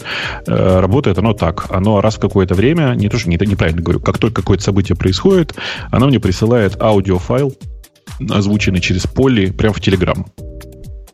Ну, это ваши русские извраты. В Телеграм да, какой-то присылать, конечно. да. В вашем случае оно может все что угодно делать, вплоть до того, что, я не знаю, это по телефону звоните. Э, я думаю, я какую-нибудь лямбду напишу, которая будет вот этот самый аудиофайл делать, строить его на S3 класс, ссылочку мне обратно отдавать, и он будет проигрываться. То есть на я... S3. А, ну да, ну можно так. Один Конечно, раз буду нет. всего лишь э, это дело преобразовывать, а не на каждого пользователя. Конечно, конечно, ну это же логично. В смысле, это кэшировать просто нужно. Ну да. Это ну да. прям. Я, я думаю... кстати, думаю, что ты уложишься в фритайр. Да, э, по-любому в копейки. Я и так уже плачу десятки тысяч в месяц. Плюс-минус еще 5 долларов вряд ли как-то поменяет. 5 э, долларов. 5 долларов это плюс миллион символов э, за, ну, плюс миллион символов, символов на ровном месте. Да, миллион символов, это, знаешь ли, очень много. Да, да, можно. Войну и мир вряд ли расскажешь, но много можно рассказать за миллион а, Вот я сейчас смотрю в pricing, который, кстати, мне кажется, Amazon что-то меняет в твоей голове, потому что pricing у них прям написан в очень прикольном формате. Типа, вот цены вот такие-то, а вот вам примеры pricing а. И в качестве примера пишется э, приключение Геккельбери Фина. Примерно 600 тысяч символов, 224 страницы, общая продолжительность чтения 13 часов. Стоить это будет 2,40. 2 доллара 40 центов. Ну да. Если читал «Приключения Геккельбери Фина», это довольно большая книжка вообще. Ну, не ну, «Война и мир». Не конечно. «Война и мир», но ну да, большая. Ну, я думаю, «Война и мир» в 10 долларов уложимся. Ну, вообще, да. Я к тому, что очень прикольно, как Amazon поменял свою политику вот в отношении своего любимого никому не показывать, как сколько ты на самом деле заплатишь. То есть, видимо, это всех как бы задолбало уже, и теперь у них другая, другой подход. Короче, наш вывод, э, и мы все согласны, что это прям вау-вау. Крутая штука очень крутая штука. И обязательно, я, вот, я специально у себя даже в Твиттере специально выложил мой примерчик. Если вы не native speaker, и вы, если вы не американец, по-другому скажу, в обязательном порядке сходите и послушайте, как звучат британские голоса у Amazon Polly. Там просто такой приятный британский акцент, а при этом ну, качество английского на, по-прежнему на приличном уровне. Э, то есть вот просто если вы делаете этот интерфейс для, э, для иностранцев, то и при этом вам нужен английский, то, конечно, нужно выбирать британский английский. Он прям такой... Если для, европе... для европейской делаете. Да, да, да. да область. Да. Окей, а остальные? А про остальные. На самом деле э, Amazon Lex это другая история, которая тоже очень сильно э, подходит к всей истории с Поли, но, может быть, не настолько не настолько впечатляющая. Потому что то, что они сделали, это, в общем-то, повторили большое количество разных других конкурентов, у которых есть примерно такая же, такая же история. Значит, эм, у них внутри, ну, это понятно, что в системах а-ля, э, там, а-ля Alexa есть два крупных куска, которые, от которых все очень сильно зависит. Первый кусок называется NLU, второй называется ASR, э, Automatic Speech Recognition и Natural Language Understanding. оба эти блока, э, они просто теперь доступны в качестве вот, от Alexa, в смысле, которые используются в Alexa. Теперь доступны в виде, в общем-то, удобных интерфейсов и API, и готовых средств для э, типа там для написания ботов и всего такого. В общем, на самом деле NLU используется в первую очередь, я думаю, и будет использоваться для того, чтобы строить примерно очередных фейсбуковых или слаковых ботов. Причем, я не знаю, обращал ты внимание или нет. Жень, ты смотрел туда внутрь уже? Нет? Нет, только на картинке. Понятно. Интерфейс по-прежнему такой очень... Э, Амазоновский. Очень AWS, да но очень полнофункциональный. И вот это, кстати, очень прикольный момент. Э, я много пользовался э, сервисом API.ai, который э, сейчас купили, купил Google, и его делали, делала отличная команда русских ребят. А, он выполнял примерно те же самые функции, что и часть Lex. То есть позволял делать визуально ботов, таких довольно сложных, развесистых и все такое. Так вот, у API.ai интерфейс был на порядок красивее. Прям вот очень красиво. Вылезни, тут все мышкой протяни, тут, значит, кликни, тут растяни все это. А вот здесь у тебя появится красивенькая, красивенькая подсказка. Так вот, я, посмотрев на интерфейс Lex, хочу сказать, что несмотря на все красивости API.ai, Lex будет пользоваться удобнее для создания всего. Тут Потому что он очень инженерный дизайн, знаешь, такой. Но при этом То есть очень легко. Ты, ты как наши заказчики, которым красоту показываешь, они говорят, мы хотим как в, Лю, в Блюмберге, чтобы было. Э, ты, ты знаешь, да, но в смысле, тут вопрос ведь в плотности интерфейса, наверное. Потому что когда ты профессиональный инструмент, ты хочешь, чтобы у тебя был максимум информации и максимум рычажков прямо доступен прямо здесь. И это, конечно, ну, прям ну, удивительно для меня было. Я просто настолько привык к тому, что я люблю красивые интерфейсы, но здесь мне было вообще не важно. При этом очень круто, что в Лексе ребята прямо заморочились. Вообще этот, этот, этот анонс АВС удивляет э, продуманностью многих решений. Ну вот, например, вот где-то еще такое видел, увидел у Амазона. Вот ты можешь создавать там ботов. Например, ботов для Фейсбука. Да? Ты идешь, просто создаешь там типа типовые диалоги, как на что реагировать, какие лямбды вызывать в том или ином случае, там все такое. И прямо здесь же у тебя есть отдельное маленькое окошко, которое ты можешь развернуть и в нем протестировать уже своего бота. Вот прямо in place. Не, не в отдельном окне, не где-то еще. Вот прямо здесь же ты можешь прямо, прямо тут начать, начать с, ним взаимодействовать. Я такого Амазона не видел, честно сказать. Ну, обычно тебе надо какой-то написать JSON на каком-то разхабистом внутреннем языке и залить его куда-то, и потом ты сможешь, если ты достаточно счастлив, чтобы написать его без ошибок, посмотреть, как оно работает. Ну, вот все так, все так. Э, при этом, в отличие от эм, полей, которая прямо полноценно доступна уже всем и можно э, пользоваться. Lex пока доступен только в, в режиме бет, бета. Я уж не помню, как он у них называется. Не, не видел, нет? Не, не помнишь, как он называется? Вот это, типа... Короче, он, она у них развернута в одном регионе. Превью, наверное, это называется у них, нет? Ну да, это типа фри превью чего-то там. Э, и развернуто в одном из единственном регионе. Пока исключительно в такой очень демонстрационной э, штуке. Мне повезло, мне показали аккаунт, на котором все это уже работает. Я так, так и не смог пока попасть в интерфейс, в смысле в своем аккаунте. Ну, а что а. касается а, последнего, третьего из этой тройки, Recognition. Тут, тут же, да, с Recognition вот какая история. На самом деле, во-первых, цена на Recognition прямо сейчас э, точно так же, там, типа, она выходит в вот этот самый free preview, а при этом цена на Recognition э, немножко, чуть-чуть совсем выше, чем у конкурентов. А подожди, есть, а это ну, про что? Это, это понимать картинки, да? Нет, э, нет, нет, подожди, подожди, стой. Это еще, я тебе еще про, про кусок лекса рассказываю. В лексе есть кусок, который называется Recognition, в смысле ASR, Voice Recognition. А, окей. А, это ну, просто такой самостоятельный сервис, в который ты внутрь фигачиваешь э, аудио, а она тебе присылает распознанный текст. При этом аудио, в отличие от большинства других конкурентов, оно не просто вот такое тупое, сюда грузи аудио, здесь мы тебе текст дадим, а э, есть возможность, например, указать э, набор э, как это сказать, указать набор текстов, которые являются референсными, и он будет с большей вероятностью склоняться к тем словам, которые были в, в этом тексте. Понимаешь, да? Ну, это круто, я считаю. Ну да, да, просто у Гугла это ограничить так нельзя, и есть много других сервисов типа Нюанса, которые так делать позволяют, но за очень большие деньги.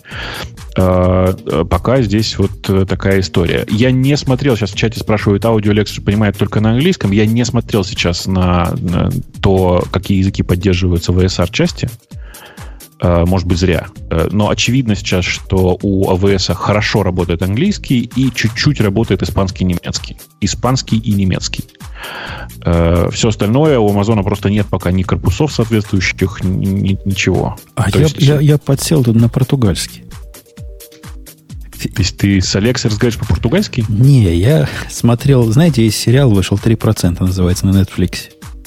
Ну? И я его включил. А там люди говорят Люди на вид мексиканцы, но говорят на языке, который я понять не могу.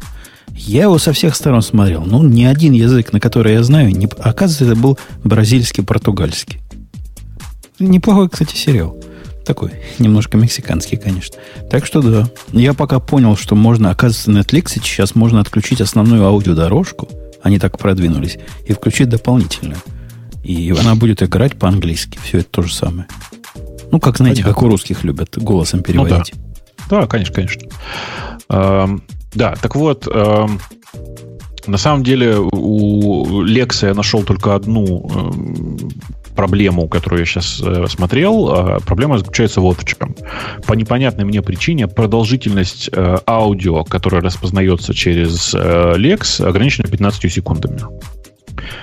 А, это на самом деле страшно неинтересно. Интересно, конечно же, просто безостановочно распознавать э, все и превращать это в текст, и потом уже как-то с этим работать. Но, с другой стороны, я их понимаю. В общем, им не хочется нагружать свои собственные сервера непонятно чем, и поэтому они с этим так пытаются работать. А, что же касается истории, которая кажется наиболее интересна тебе, которая называется Amazon Recognition. Ну, причем... она, она мне так же интересна, как предыдущие две. Да ладно, нет, что ты. Я уверен, что тебе вот эта история с Amazon Recognition через Key будет гораздо больше интересна. Потому что можно делать много интересных, э, красивых штучек. Что такое Recognition? Это система, которая работает в первую очередь с картинками. Я, по-моему, там ничего, кроме картинок, сейчас не нашел. Которая позволяет тебе сделать вот что. Ты загружаешь картинку, а она тебе в красивом и правда реально удобном JSON э, выдает э, два, э, выдает данные следующего типа э, это квадрат, ну, типа, выделяет на картинке квадрат, э, с, где находит, находится какая-то интересная часть изображения, например, глаз, э, говорит, подписывает его координаты, говорит, что это глаз и э, то, насколько он уверен. Ну, то есть уровень confidence, да? Э, это можно сделать для всей картинки или для ее части, и это, конечно, невероятно крутая тема сама по себе, потому что э, сейчас ну, можно просто ожидать появления бешеного количества клонов Google Photo, у которого главная фича в этом была. А, и, и как бы и все. Да? Ну, а почему меня должен заинтересовать? То есть ты думаешь, а. я пишу вот для фана или для профита такие программы, которые глаза с картинок вынимают? Почему, почему оно может тебя заинтересовать? Сейчас расскажу тебе. Потому что у тебя, как ты сам говоришь, есть разные темы с э, э, взаимодействием с трейдерами, которые нужно не отвлекать от э, экрана и которым нужно что-нибудь, например, вслух зачитать. Я легко себе представляю, что э, Сейчас, вот, вот, вот какая у меня идея. Берешь, карти... берешь э, статью, загружаешь ее, берешь оттуда самую большую картинку, э, и в том месте, где картинка, для пользователя, который все это воспринимает ушами, э, пишешь э, ну, вставляешь строчку картинка, на которой изображены два смеющихся человека. Понимаешь, картинка, она иногда важна внутри э, статьи. Э, ну, окей. Use case надуманный, но я понял, о чем ты. Use конечно, надуманный. На самом деле мы не знаем сейчас еще, э, как, как, как где этим, этим будем пользоваться. Но по факту оно есть.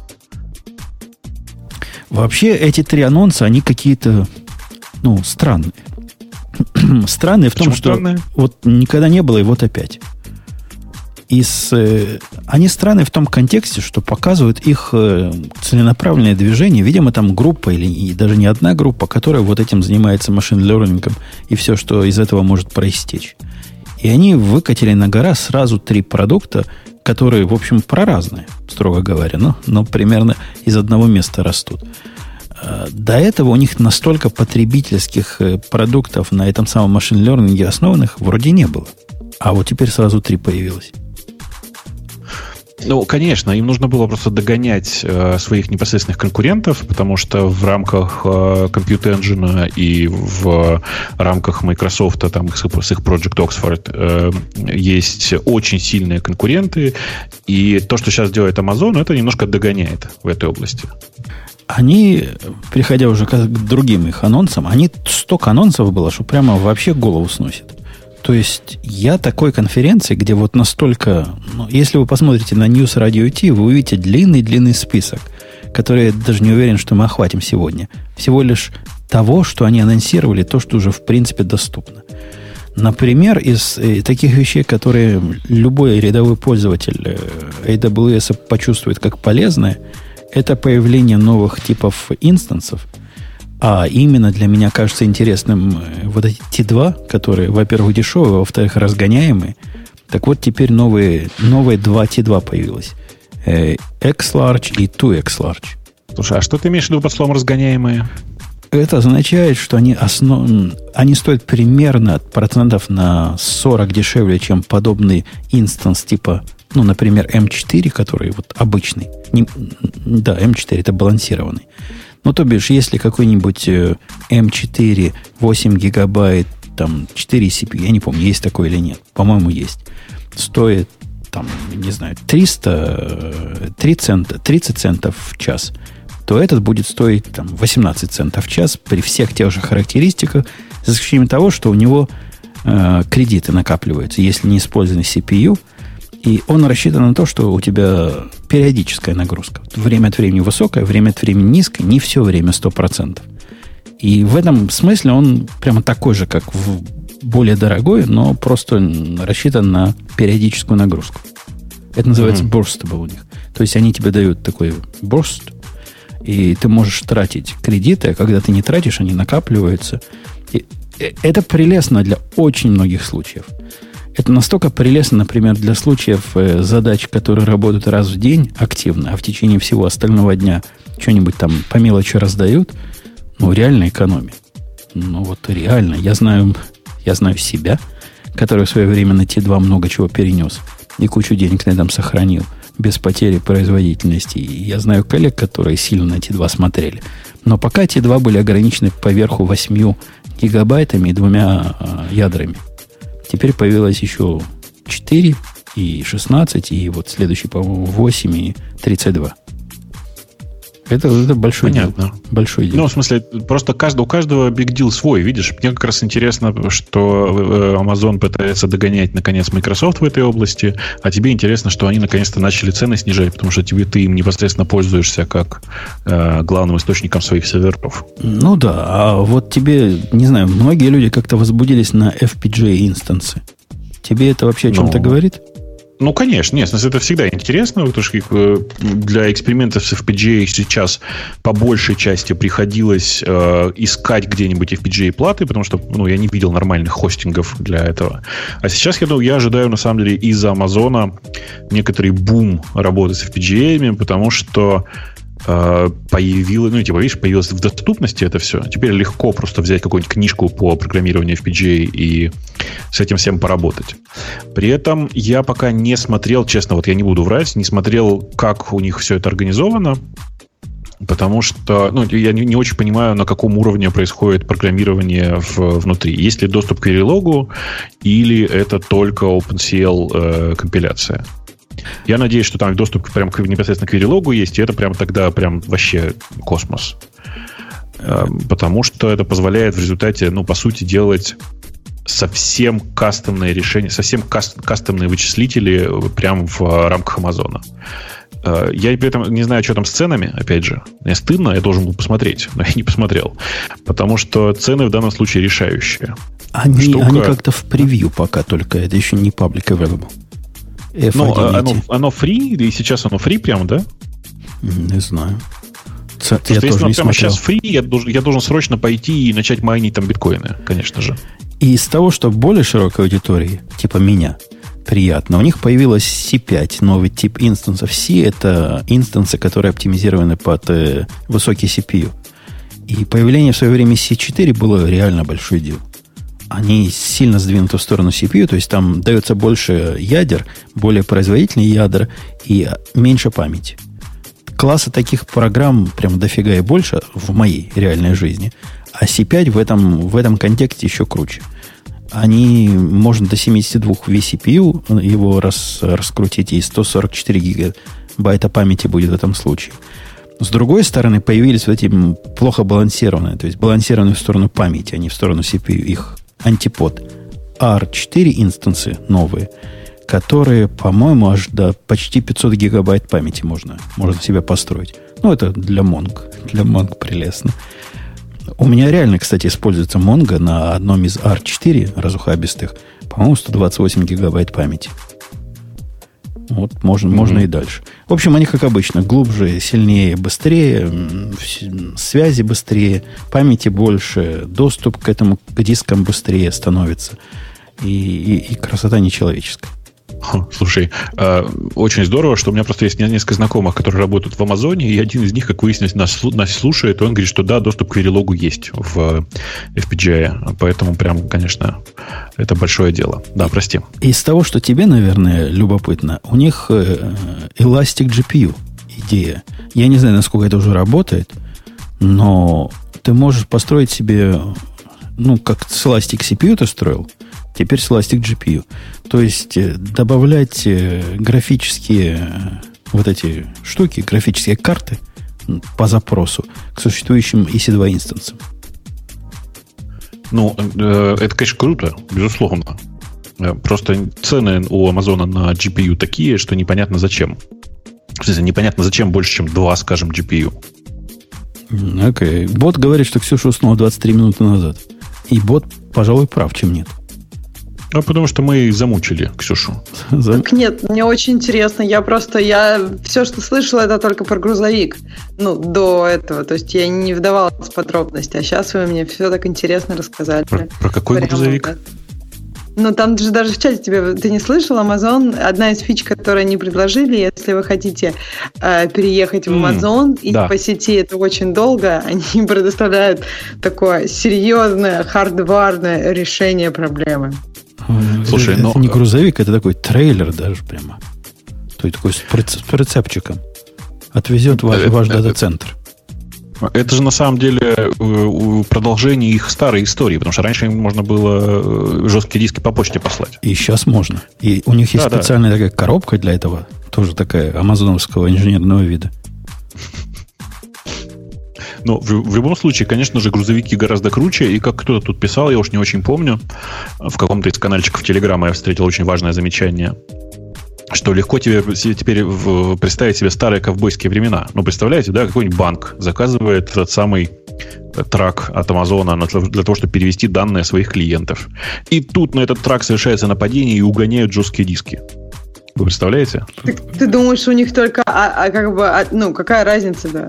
А, ты имеешь в виду, что... Разница будет не, в том, что это того, будет чтобы... потеря потерь, когда у тебя все жесткие диски упали. Ну, это privacy, да, просто все-таки это не ковбойские времена, потому что в ковбойские времена они утаскивали конкретные деньги, и деньги уже не остаются у банка. А Слушай, сейчас как бы...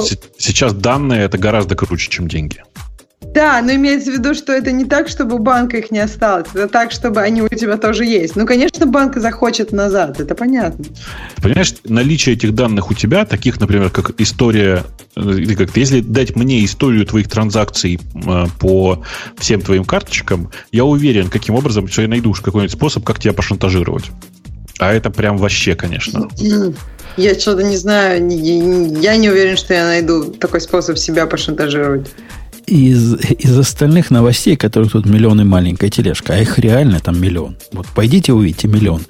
Что кинулось в глаза, да, мне лично. Например, появился AWS Shield сервис, который включен уже по умолчанию на все ваши ELB и все прочие точки публичного доступа. То бишь они делают вам анти-дидос и анти, антигадовскую защиту. Если вам... Это, это, конечно, большой урон по, в смысле, большой урон по бизнесу некоторых компаний. Главное, э, главный, главная компетенция которых была как раз в защите от DDoS. Раньше ничего такого не было. То есть раньше вас могли обидеть, а потом надо было с Амазоном разбираться, пытаться либо выбить деньги э, за, за то, что чего мамобитчики вызвали, и всякое прочее. Видимо, они устали с этим разбираться. Теперь базовая вот эта защита входит всем. Хочешь, не хочешь, она там есть. По-моему, отключить ее нельзя. А продвинутую какую-то защиту для от редких и хитрых атак можно купить за отдельные деньги. Защищают они ELB, то есть Load Balancer, по-моему, оба, и Classic, и Application. CloudFront 53, э, а, Route 53, ну и, собственно, все, да? Но больше ничего на улицу не показываешь да, голым задом. Да, и удивительно в очередной раз э, прозрачная, э, как сказать, прозрачная схема э, оплаты. Ну, в смысле, там есть monthly fee в что-то, я уж не помню. Сколько? Не помнишь? Не помню. Я, я на Advanced цены и не смотрел. Я решил, что хоть мне бесик добавили, и то спасибо. Раньше без этого жили. Ну, то есть, короче, там довольно прозрачные тоже были как-то описаны цены, и это прям здорово. Из э, еще такого, что мне показалось... Вот это мне показалось странным на уровне какого-то абсурда. Э, у них появился свой собственный CI. Ну, как его не называй, CodeBuild продукт, который у них есть, это, ну, типа такой GitLab внутри, кусок GitLab внутри, или дрон, или Travis. Вот нечто такое. При этом это нечто, ну, оно настоящее. Там и UI есть для этого, и все на свете есть. Оно умеет строить, оно умеет с дочерними сервисами, которые у них уже и до этого были. У них же свой git репозиторий есть. У них есть свой докер репозиторий. У них там все свое есть. Они как-то вместе все умеют разговаривать. Все это показывается. Можно деплойменты делать автоматически. В общем, полная система сборки у них появилась. Удивительно то, что у них есть уже, было до этого, штук 5 продуктов примерно про то же самое. Просто не такие красивые. И на то ли на Reddit, то ли на Hacker News я пытался, читал, как люди пытались отсортировать, какие же продукты в, каком, в какой комбинации для того, чтобы вся эта балалайка взлетела, надо использовать. То есть идея прелестная, но она с таким наследием, которое вызывает определенные... Кто там ну, так громко взевает? Ксюша. Ксюша. Ксюша. Я не отключила эту штуку. Как Конечно. это? Как могла? Вот так тебе а интересно с нами нам, быть. насколько тебе все интересно, я говорю. Ну, как это, да, вот так мне интересно, очень интересно. Э, из того, что, наверное, заинтересует гостя, который приходил к нам раньше, не, это я не то выбрал. Э, гостя ниже заинтересовала статья.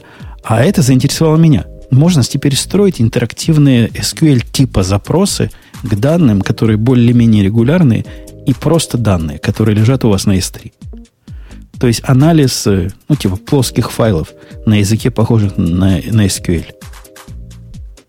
Прикинь? А, не понял. Там CSV, что ли, имеется в виду? Не только CSV. Как, какие-нибудь JSON, например. Любые данные, которые ты можешь, которые вкладываются в их э, поддерживаемые схемы, которые ты можешь регулярно представить, mm. ты можешь запрашивать на типа SQL. Ну, как бы идея прикольная, хотя, конечно, ничего нового в этом особого нет. Но идея прикольная, да. А там, прости, как индексирование, это как устроено? А тебе, смысле, тебе это... неизвестно. Ты угу. не, не твоя проблема, это менедж сервис. Вот ты загнал туда данные, как ты их описал. И, видимо, в тот момент, когда ты попросишь по какому-то полю, оно сообразит, что надо сделать индекс, я так думаю. Да, я вот смотрю у них на примеры. Да, очень прикольно. CSV, TSV, Apache WebLogs, текст в, в Custom Delimiters, JSON, парик, парюкет какой-то, ORC. В общем, я даже не знаю всех этих форматов, но, но дофига и больше. Да, да там интересно другое. Ты посмотри, там ближе к концу есть очень прикольные примеры, когда ты сам ручками описываешь, э, как именно э, забирать данные из твоих текстовых файлов. И там такой, знаешь, типа э, такой SQL-like, очень like, потому что raw формат delimited, fields terminated by э, запятая, escape by тролля поля, location, и дальше указывается бакет, в котором лежат все эти файлы. Ну, то есть прям можно практически для любого файла, кажется, описать. Декларативный язык похож на SQL. Ну что, похоже, да? Ну, похоже, да, надо да, сказать. Да. Я думаю, это типа такой диалект SQL. Это прикольно. Я не знаю, насколько это полезно в реальной жизни, но прикольно. Из того, что полезно, ну, теперь в Авроре можно Postgres использовать. Об этом намекали мы в прошлом подкасте, что, скорее всего, такое произойдет. Вот произошло. То бишь есть, есть теперь Да, да, Аврора мы с Postgres. да. Да. Э, из... э, что еще из такого, что прямо вау и удивляет нас всех? Есть такая штука, я даже, по-моему, и не поставил сюда. Пытаюсь найти. Они представили state machine. Полностью managed state machine. То есть ты можешь вот эту машину состояний э, запрограммировать на языке, который ты должен засунуть вну- внутрь JSON. Ты понял, да? Ты пишешь Да, JSON конечно. такой, описываешь там состояние перехода между ними и все на свете. И, в общем, они все это делают за тебя дальше сами. Мгм. Как-то. Логика понятна. То есть, тоже я use case пока не вижу для, для этого продукта, но, но прикольно. Э, появилась штука, которая называется AWS X-Ray. Это такой хитрый, я так понимаю, трейсер для distributed программ. То бишь он может тебе показать и проследить, откуда куда запросы ходили внутри вот этих твоих микросервисов миллионов. И как-то понять, вот это, восстановить всю историю. Что, в общем, в Ну, общем это- случае это, задача кстати- непростая, прямо скажем. Это, кстати, очень интересная тема, потому что это же типа отладчик для э, distributed сервисов. Это, знаешь, очень непростая штука. Э, Ну да, и я для этого специально первый запрос добавляет во все места какой-то какой-то ID, а потом весь этот ID везде перед... А тут как бы они за тебя это делают. Ты только задеплой к ним туда, и, все будет хорошо. И вот это, вот эта привязочка, а все, что мы говорим, это такая суровая привязка, говоря по-английски vendor log, настолько пугает, настолько пугает, что либо придется смириться с тем, что в Амазоне больше нигде, э, либо не использовать всю эту красоту. Я думаю, что правильный выход как раз ничего не использовать. Ну, а если хочется? Вот, представляешь, хотелось бы мне использовать одну из их 10 билд-систем. Ну ладно, билд-система, она по умолчанию непереносима. Куда я, например, с GitLab сейчас перенесу? Да никуда. На GitHub напрямую не перенесешь. Придется все, видимо, переделывать руками. А вот что касается такой базовой бизнес-функциональности, ну, мне, например, страшно завязываться на их э, конкретный, на их регистре э, докера. У них есть нормальный регистри, но, но свой и несовместимый, по большому счету, ни с чем. Мне как-то страшно такие фундаментальные вещи на них ставить. Страшно. Страшно. Вообще просто завяз- завязка текущая на Amazon сама по себе очень сильно страшная. Я когда на это смотрю и понимаю, что это просто дорожка в одну сторону, потому что многие сейчас строят сервисы, прямо сильно базирующиеся на том, что предлагает Amazon. И помнишь, мы раньше говорили, что это же, ну, типа, понятная история. Ты сначала пользуешь Amazon, а потом, как только из него вырастаешь, ты можешь взять и повторить все то же самое у себя в сторонке там с примерно таким же API. Сейчас у Амазона настолько развесистое все, что повторить не получится. Ну, просто не получится. Ты просто помрешь его повторять. Но там до этих анонсов они говорили, что у нас 70 сервисов. Сейчас можно, наверное, уже под 100. Можно будет насчитать со всеми этими последними. Ну, я, я думаю, что реально нужно считать, что у них там сервисы, наверное, 15-20, которые реально нужны и которые реально пользуются. Да не, Но я, того, я что- пользуюсь, я пользуюсь минимум двумя десятками. Минимум. А я, Ну, собственно, очень консервативен. Вот в смысле Не, нового нет, это, это я имею в виду те, которые сложно заменить. Э, Но вот, типа, у меня есть хороший пример, про который я всем рассказываю. Э, Многие у меня знакомые, многим знакомым понравились AWS AWS Lambda. Попробуйте найти хоть один аналог, который позволяет с этим что-то делать в open source. Э, Я видел несколько разных решений, часть из которых превращает лямбды в отдельные докер-контейнеры, еще во что-то, но это все не то. Вся прелесть лямбды в авто- в автоматическом деплое, в довольно стройном и на самом деле API удивительно для Амазона, ну и всякое такое. То есть вообще лямбду заменить просто нечем. Ну и быстро, Что про- прикольно, ни, у- ни у кого из конкурентов нет. быстро Да, прости. пробежавшись, потому что еще мы не сказали, и вряд ли скажем в деталях, у них некая AWS Step Function, что-то для, для визуального построения workflows. У них уже до этого что-то в эту сторону было, это такая, такая, но другая. Появилась возможность, и это прямо круто, э, вводить организации, где у тебя под организацией может быть много аккаунтов с разными правами доступа к этим аккаунтам. Это прям была большая головная боль. Я не знаю, как у вас, Бобука, у нас есть ненормальные заказчики, которые требуют, чтобы мы escrow код. Знаешь, что это означает, да? Ну, типа Мгм. в сейф положить, Да, а да, они да. могли его достать. И требовали строить куски инфраструктуры, которая как бы работает, чтобы они могли к ней доступаться. А как это было сделать? Ну, как мы? Мы же не можем им часть своего аккаунта отдавать. Это как-то стрёмно, даже если он ограниченный. Теперь мы можем еще один создать внутри у себя, отдать ключики заказчику и пользоваться не хочу вот, вот, вот так. Это удобно и понятно. Куча, куча всего. Там походите, Но, по новостям слушай, почитайте. Из того, из того, что мы не обозрели, и то, что можно одной строкой вспомнить, перезапустили Amazon Upstream, App Stream, который называется не App, а App Stream. Не знаю, видел ты или нет. Это такой Uh, о, сейчас, мне кажется, Ксюша будет понятно очень. Uh, это Parallels Access только, для, о, только от Амазона и весь написан без использования флеша. Эм, ну, очень Я помню, сложно. да, они что такое выпускали. Ну, Для, вот, типа, корпоративное такое очень, да?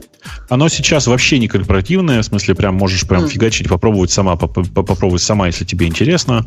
Особенно, если тебе нужны виндовские приложения, это прям золотое дно. И как-то я где-то читал, что виндовские приложения теперь можно веб-клиентам у тебя смотреть, не так надо больше специального, есть. да, клиента? Вот это оно и есть, AppStream, AppStream версия 2. Okay. Оно теперь выглядит как HTML5 э, клиенты прям, знаешь, то есть такой прям богато, короче, сделано прям богато. А до этого а, был стендалон клиент под каждую платформу, правильно? Да, да, да, да. Окей. Okay. Да.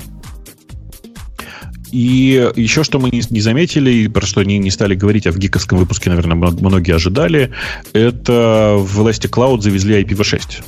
О, да. Это прямо вызвало такое, такое волнение на... По-моему, самое большое волнение вызвало на Hacker News.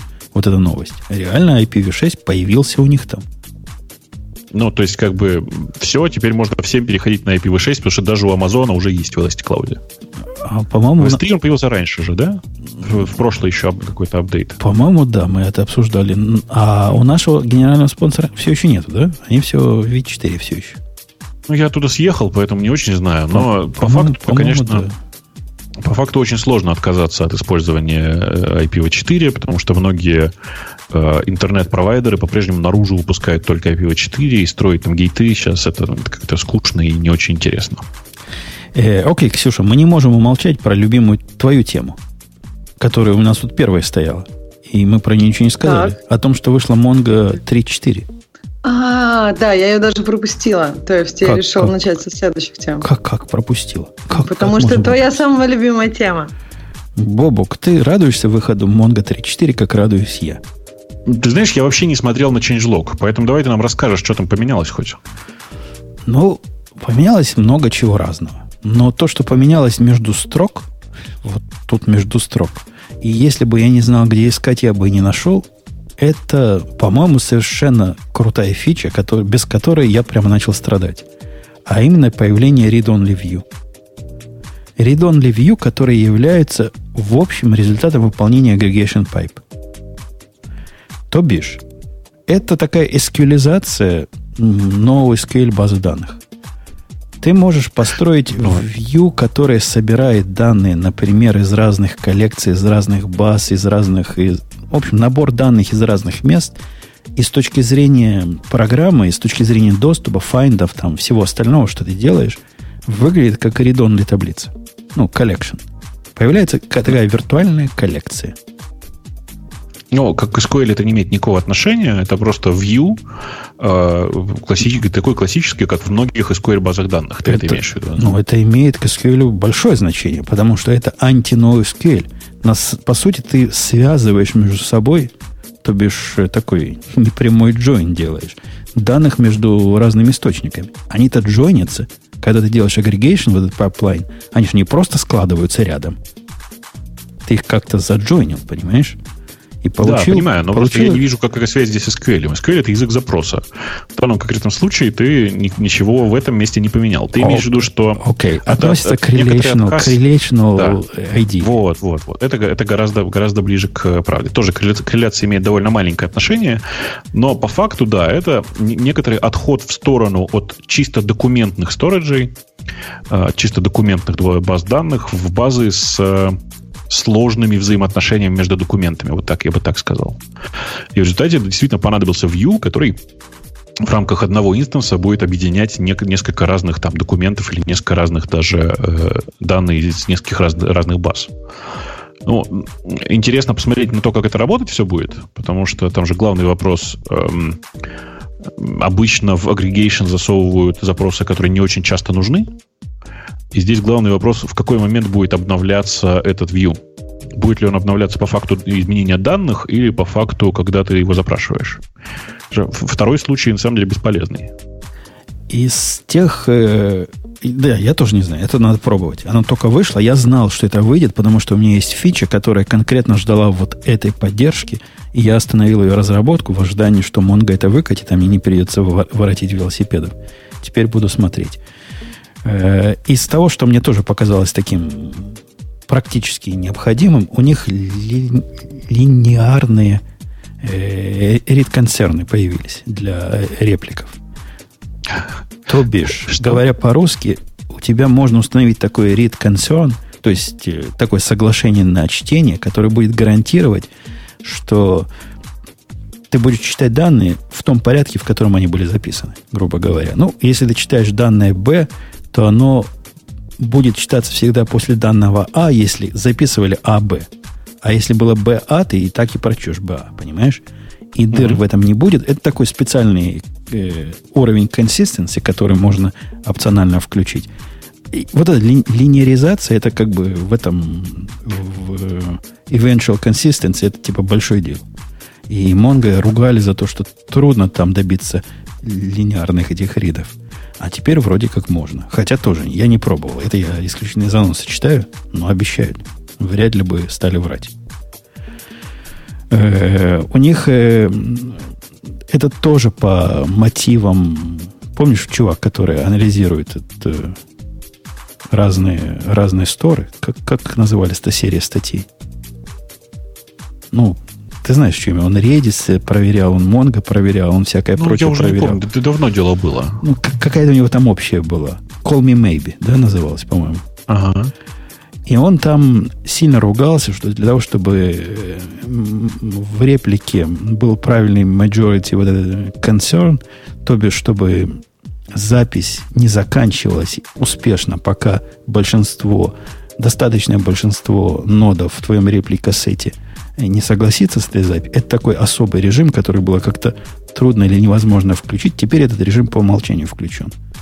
То есть, если у тебя журналированная запись, журнал включен, и реплика есть, то вот этот majority теперь будет по умолчанию консерн на запись, соглашение на запись. Это ага. тоже, типа, большой дел, потому что, ну, типа, кто, кто их меняет? Только тот, кто подкаст слушает. А теперь по умолчанию будет более безопасно, хотя в среднем по больнице медленнее. А, э, да. Добавился длинный decimal type. Странно было, что его не было до сих пор. 128-битные э, эти самые добавились. Мне вот интересно, почему в Монге для таких тупых, как я, не сделали Unlimited Decimal Type. Ну, на самом деле, исчислимые, вообще вот такие исчислимые типы, они же там понятные, их же легко довольно делать. Индексировать, может быть, не очень удобно. Да нет, даже индексировать легко, мне кажется. Либо есть много э, разных данных, которые я бы хотел хранить в decimal э, формате. И 128 бит это на самом деле нифига не предел. Ну, да. Не очень большие ну, числа. Это, это уже больше, чем было раньше. Что меня э, расстраивает, и я не могу найти никакого разумного объяснения – Можете себе представить, что в 21 веке они время хранят с точностью до миллисекунд? А тебе наносекунды нужны? А мне надо микро. Ну, понимаю. Ну, в смысле, никто же тебя не заставляет хранить время в их дефолт, в их, в их стандартном типе. Да, конечно, никто Положи не заставляет. Да, конечно, никто не заставляет, но хотелось бы, так сказать, ну, стандартненько. А стандартненько пока не получается.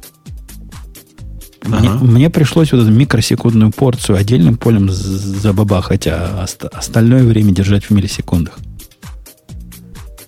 Мне, кстати, нравится, как они обошлись э, Decimal Type. Я просто что-то не посмотрелся, а сейчас, сейчас посмотрел наконец.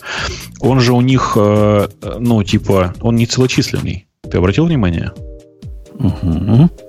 В смысле, что он может, может выступать как э, э нецелочисленный, в котором там типа последние n знаков будут э, как бы после запятой. При этом он не как float считается, а именно как decimal. Никогда был скорее. Ну да, в смысле, я к тому, что у него нет... Э, Короче, у него... Аппроксимации нет. Они, да, они да, да, да. Точные, Аппроксим... точные value. Аппроксимированных вычислений нет. И это прям спасение для многих, кто использует Mongo в финансовых расчетах, потому что одна из классических ошибок при работе с финансами это пытаться во float или в double положить э, финансовые данные. Не, ну то, кто кладет во float, того вон из профессии. Ну да. Кто деньги да. кладет, держит во флоуте, тот ищет себе неприятности на одно место. Э, список изменений велик и крут. Изменения, по большому счету, совместимы с предыдущими, хотя там есть некоторые стрёмные моменты, которые меня лично пугают. Например, типа? они стали очень строги к некоторым форматам, которые раньше воспринимались как, как надо. Например, ты раньше мог построить индекс с э, направлением... Направление есть два. Один и минус один. Правильно? Какие еще могут быть? Ты мог бы ну, минус да. 2 дать. Ничего плохого не случилось. Теперь плохое случится. И это надо смотреть внимательно. Вдруг ты где по ошибке давал минус 2, а оно работало. Во-вторых, их файнды теперь э, результат возврата файнда ограничен жестко 16 мегабайтами. И это тоже надо, надо. Я сомневаюсь, что у меня есть какие-то файнды, которые больше возвращают одним бэчем. Но теперь бэч жестко не может вернуть больше 16 мегабайт. Ты должен это курсором обходить и проверять, чтобы, значит, больше не было. Это, ну, тоже странно, согласись. Ну, у них 16 мегабайт там сильно зашито везде, прямо по больнице. Они, видимо, считают, что больше 16 мегабайт никому не надо никогда. Размер Но... Ну, документа максимальный и все прочее. Билл Гейтс, помнится, тоже когда-то так ошибался. Ну, да. Э, из того, что мне еще любопытно показалось, в агрегейшенах можно добавлять поля. То есть не просто использовать поля, откуда ты запросил, а делать свои, добавлять свои поля, по-моему, в projection. Это, я не помню на каком стейдже, но тоже вроде как новая фича. Короче, что касается шардинга, добавилось, что касается реплики, улучшилось начальный синк, который иногда занимает, ну, вообще дикое время. Ну, ну кстати, заканчивается. Подождете пару суток с большой коллекцией и закончится когда-нибудь. А, а теперь он вроде как стал быстрее. Стоит, стой, стоит ее поставить где-то в стороночке, поиграться с ней, посмотреть, какие вылезут. Что-то вылезет. Никогда не бывало такого, чтобы ничего не вылазило. Но выглядит достойным апдейтом. Обещающим. Ну, судя по тому, что ты перечисляешь, апдейт прям мощный. Мощный, мощный, да. Они сильно э, развивают вот эту идею своего языка. Трудно назвать языком. Ну, вот этого жаргона, которым они пишут aggregations, вот видно, что усилия были в эту сторону направлены. Список, по-моему, что в aggregation изменился и добавилось, он самый жирный. Угу. Так что так, да. Они перестают быть с key value store. Перестают быть э, простым... Чистым key. Да, ну, чистым да. key value, а становятся сложным э, движком для разного хитрого, в том числе анализа. Ну, слушай, простым key value store по-прежнему остается Redis, э, хотя даже там уже слишком много всего. Там есть внутри э, value, можно там set хранить какой-нибудь, или там, не знаю, список. И это, конечно, уже тоже прям усложняет ситуацию. Но Redis сильно простой, я его периодически сейчас использую ровно для того, чтобы не городить никаких сложностей, хотя Mongo, конечно, привлекает очень сильно свои, своими возможностями для анализа потом поверх данных. А я использую в тех случаях, видимо, в которых ты Redis используешь, я, я Bolt ставлю. Bolt DB. Когда мне нужен ну, key, key просто... value in, in process. Ну, может, тебе реально нужен Redis снаружи, как, как, как сущность для многопользовательской системы, тогда, конечно, базару нема. Но когда мне key value нужен прямо вот в процессе, прямо как store, то Bolt наше все. Ну, у меня, видишь, главный вопрос, главный вопрос, поддерживает ли он сабскрипшены. В смысле, Сейчас, вот знаешь, да, у Монги есть такая проблема. Ты создаешь какой-нибудь документ, а я хочу из другого процесса постоянно мониторить изменения этого документа и получать, получать нотификации, если там что-то произошло. Вот ты такое можешь... в болте есть? Не, в болте такое... Болт это типа SQLite, только... А, он, да, да, он in process же, конечно. Да. Ну, так ты, ты, он только на Go доступен. Что ты, господи? Ну, есть такой, как он на L называется, с чего писали, L чего-то. Гугловский. Такой, как Level DB. Level, Level DB, по-моему. Level DB, да. Но это то же самое будет на других языках. Просто мне не надо было на других языках. А, а в Монге можно подписаться на обновление документа. Да-да, стало можно, кстати, не очень давно, где-то уже в третьей ветке. Да-да-да, в 3.2 или в 3.0, да. Ну, можно. Э, окей. Странный вопрос, используете ли MMAP или Wired и Tiger? Ну, а кто же кто ж MMAP использует в 2016 году? Вы что? Это, это, это что? Он и по умолчанию уже Wired Tiger с 3.2 стал, если я ничего не путаю. Конечно, Wired Tiger. И для меня этот Tiger прямо с компрессиями, но это спаситель. Так у меня, э, я могу на терабайтном диске целых два дня э, всех, э, всех данных хранить. А без компрессии я не знаю, сколько мне надо было. Терабайта 4 на день. Так что да, для меня это большой дел. Э, окей. Ну что, тема наших слушателей. Ксюша, ну, давай проснись, проснись. Пробуди бота. Я проснулась, я просто пыталась на кнопку нажать истерически, и она куда-то не туда нажималась. А. Э, да, тема наших слушателей. Первую тему мы уже обсудили, MongoDB. Следующую альтернативу мощному API от Амазона обсудили. Дальше, хакер. Любит биткоины. Было на Яндексе. Гадалки не ходи. Дело рук Бобука. Бобук, признавайся, что Пошел смотреть. Хакер ли ты? С буквой И. Не да нет, чуваки, вы просто, вы, вы, вы просто не, не догадываетесь. На самом деле есть огромное количество людей в Штатах, в Европе. Огромное, это в смысле миллионы людей, которые пользуются почтой на Яндекс.ком. Причина здесь очень простая. Они уверены, что русские э, не выдадут американским, американцам и американским спецслужбам данные, которые лежат на серверах Яндекса. Ну, в Европе, в смысле, лежат. Мне с тобой да трудно спорить по поводу миллионов, но ты не преувеличиваешь? Может, десятки, нет, нет, десятки, миллион, ну, может, нет, нет, сотни? Первые миллионы. Нет, первые миллионы. Нет, нет, нет. Миллионы — это миллионы. В смысле, это первые миллионы. Это не десятки, это там один-два, наверное. В не, таком, не, такого я, порядка. Я, я имел в виду, может, один-два человека от их до нет, миллионов округлю. Очень, очень много почты в Яндекс.Коме, ты прям зря так смотришь. Другое дело, что вот этот конкретный чувак, он, похоже, действительно из России. Э, или какой, как, ну, прям, я не знаю, из какого региона, потому что там, если вы читали это расследование, там еще просто зря упоминают Яндекс, потому что у человека номер на плюс 7 начинается. Да, тут уж как бы я не думаю, что миллионы людей, которые живут э, вне России с плюс 7 номером. Просто да. потому, что это будет, наверное, дороговато. Но, видишь, э, я на самом деле на месте э, таких хакеров, конечно, не стал бы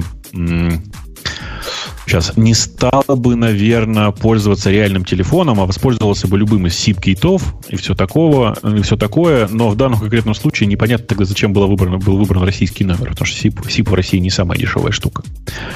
Ну вот, э, да. А статья это про чувака, который э, взломал систему проезда в, в, на Барте, по-моему, в Сан-Франциско, да? Я уж не, не очень помню. На какой-то из частей муниципального транспорта в Сан-Франциско. Э, ну, понятия не имею. Это ты. Подразумевается, что это ты, поэтому ты и должен знать. Не-не, я в Сан-Франциско езжу, езжу редко, поэтому не, не очень знаю. Еще раз, Нет это чувак. взламывать.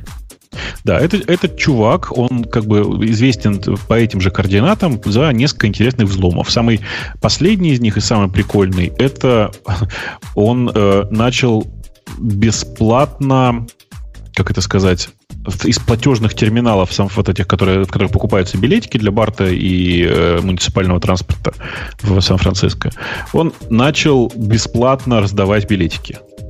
То есть, как бы он не, не снимал с тебя деньги. И это было, по-моему, прикольно. Чувак пишет...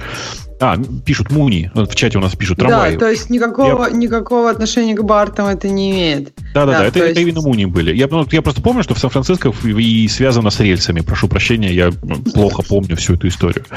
Ну, ну, да. ну в общем... Каждый транспорт по-своему. То есть, если ты сломал, взломал этот, ты не сможешь купить билетик на Барт. Что обидно. Но, да, на барт было бы гораздо более прибыльно, я с тобой согласен, в смысле выгодно, но... Да вообще, да, было бы приятненько. Да, конечно. Ну, ладно, Муни в, в, в, в, Сан-Франциско тоже не сказать, чтобы сильно дешевые. А, да, ну, в общем, короче, история прикол, довольно прикольная. А, при этом, да, у него координаты, которые э, э, он оставляет и которые, которые использовались вот при этом а, как это сказать, битлокере, в смысле системе, которая лочила компьютеры и требовала послать э, э, две десятых биткоина на известный адрес, это, конечно, ну, жестоко, мне кажется. Нет, но с другой стороны, мне кажется, этот человек вполне мог оставлять такие координаты просто из-за такого большого хайпа вокруг «О, хакеры в России». И, ну, то есть, что, завести имейл и, и себе телефонный номер с семеркой, мне кажется, что это не какая-то большая проблема, правильно? И да на, нет никакой проблемы. На конечно. Яндексе, по-моему, можно без знания русского языка завести, да? Там же у вас на Яндекс.ком, Яндекс.ком, на, на Яндекс.коме англоязычный текст у всех. Окей, окей, ок, ок. Следующий вопрос, Ксюша. Так, следующий вопрос. Там, по-моему, тоже к Бобуку. Бобук, ты видел? Начинается все с того, что... Бобук знает все. Чего? Да, бо- вопрос специально для Бобука, потому что он знает все про Bluetooth. Бобок, только про Bluetooth, извини. Ну и ты, ты, мне кажется, что я не, не стоит это все читать. Я думаю, что... Короче, ты... чувак рассказывает, что A2DP переключается в другой профиль, как только ты ее используешь для телефонных разговоров. У всех, у всех у них так. У всех, просто у всех гарнитур так. Либо ты используешь телефонный профиль, и тогда он э, и передает звук, и э, передает аудио и от тебя забирает микрофон, или, ты, или он лежит, работает в режиме A2DP, и тогда идет относительно нормального качества звука. В общем, короче, готовых... А там таких... товарищ рассказывает, что вот он, он решил проблему с тем, что купил новые наушники PowerBeats 3 и там с W1 чипом, что он решает эту проблему. А, так тут даже не очень понятно все, он... из описания, какую проблему не решает, а чего они хотят добиться. Чтобы когда ты говоришь по этой штуке, музыка играла красиво. Нет, нет. Они, скорее всего, хотят, чтобы звук был не такой чудовищный. Просто в телефонном профиле там, там, там 9600 бот, ты знаешь, да? Ну, так звук у тебя а. чудовищный в источнике. Ну нет, конечно нет. Современные телефоны, особенно с LTE, с, при LTE звонке или там в скайпе, они передают нормального качества звук. Да ну, я вас умоляю. Они передают звук такого качества, которого ты и в наушнике услышишь примерно так же. Не-не-не, смотри, еще раз. Смотри, вот у тебя есть скайп, ты используешь Skype. Я тебя сейчас слышу хорошо, ну, с поправкой на микрофон и, и дистанционную ту самую. Все-таки э, Э, чувствуется потеря качества в случае, если я сейчас перейду на телефонный профиль. А вот в чате там пишут еще, что в игрушки можно было играть и переговариваться. Это вообще, конечно, жопа. Прошу прощения за формулировку. Ну, может быть, да. Там действительно... Потому что в игрушках довольно качественные звуки в среднем, и вообще звук имеет большое значение в а, современных а, а у тех, кто в игрушки играет, разве не на проводе сидят? Я думал, у них все по проводу. Я тоже, я тоже уверен, что на самом деле правильный способ это провод. Э, не верю, что PowerBeats каким-то образом радикально меняет эту проблему, честно скажу, э, с Firebase 3 Bits 3, потому что вообще-то это проблема протокола. В смысле, считается, что одновременно A2DP и телефонный профиль работать не могут. Окей. Okay. Okay. Ну, поэтому... Я так понимаю, поэтому этот комментатор и откомментил, что мне все говорили, что это проблема протокола, а вот как бы случилось странное, купил, и что он говорит, что это может быть с чипом связано. Не, ну, не, я есть... думаю, что там история вот какая, что в PowerBits 3 стоит чип, который облагораживает звучание э, того, что приходит по 9600. Ну, то есть, либо там просто сделан какой-то хак для протокола, который в телефонном профиле чуть-чуть расширяет э, там, типа, пропускную полосу. Но все равно такого качества, как, как в A2DP или в Aptex, не будет. Э, окей. Okay. Бобок действительно знает все про Bluetooth как выяснилось. Да, вообще, конечно. Вообще действительно все знает. А, конечно. Дальше. Там, Pine кстати, в Bluetooth еще очень важно, там звук от хлопающего зеркала плохо передается. Да. Ну все, никто не использует Bluetooth. Все, да. хватит с нас без щелкающего зеркала. Pine... Так, PineBook. А? Ноутбук за 89 долларов на ARM процессоре под Ubuntu. Открыты предзаказы. Бобок, ты уже заказал? Ты знаешь, я на него посмотрел, он такой страшненький, что мне непонятно зачем. Кстати, Бог, я тебе скажу зачем. Mm? К нашей прошлой теме. Теперь э, Mongo доступна как скомпилированная под ARM64. Так что можешь туда Mongo поставить. Да я мог и раньше собрать. Ну, так а тебе, тебе уже дают. Зачем? Дают. Вот берешь вот этот ARM, ставишь на него Mongo. Или на Pi. Представляешь, какой будет изврат? На Pi Mongo запускать. А что, почему изврат? Нормально. Ну, ну, типа, конечно, нормально, если вы любите такие извращения. Только вот, все нормально. Кому-то и кабыла невеста, я понимаю. Ну, посмотри на меня. Ну, посмотри на меня. Конечно, я люблю извращения. Ну, что за вопрос? 80, смотри, за 89 долларов вот этот, дайте я его открою, ноутбук. уже хочется, потому что стоит всего 89 долларов. Не знаю зачем, но надо. Он относительно тонкий. Че он страшный-то? Ну, не MacBook Pro, конечно. Но так он стоит это, это не 5% его цены. Слушай, ну это типа Chromebook. Понимаешь? Mm. По мощности и по всему это типа Chromebook. Ну да, на нем просто Linux поставлен. Какой-то. 14 инч. Э, экран. Они скромно Нет. не пишут, какое разрешение. А 1200 на 720. Ну да, я бы на их месте не писал бы. Ну да, да, такой скромненький ноутбук. Это очень-очень хромбук. В смысле, очень маленький хромбук. Хромбук. Э, okay. То есть смысла особого в нем просто нет. Ну, либо единственный плюс относительно хромбуков, что его не нужно рутовать для того, чтобы поставить на него Ubuntu. Она будет работать типа примерно из коробки. Ну, с другой стороны, армовый проц со всеми минусами э, армового проца на э, машинке такой. Ну, что, может быть прикольно, как тонкая станция для работы. Ну да, Терми- ну, терминальчик есть, там какой-нибудь Xserve есть, все дела. Когда они начнут их массово продавать, я бы с удовольствием купил, тупо из-за того, что э, просто даже отдельно купить такого размера экран э, уже дороже. Окей, okay, окей. Okay. Да, я согласен. Да, я согласен. Будем брать. Можно да. ли на нем видео 4К монтировать? Эм, э, можно, нужно такой очень большой свап. И большое терпение. Да, да, да, да. Мне кажется, терпение даже важнее, чем большой свап. Э, дальше, судя по многочисленным слухам, Oracle закрывает направление Spark и переводит Solaris в maintenance мод. Но да, уже есть опровержение, и вообще нас это сильно волнует. Мы ну, болеем, Solaris, что это Solaris. Ну, что, Solaris, это легенда. Ну как это? Это, это наше детство с Богом, наше отрочество. Или отрочество. Но это же было и прошло. Ну, ты еще скажи, что Кабол надо убить. Нет. Или Фортран. Не позволим. Так Руки прочь.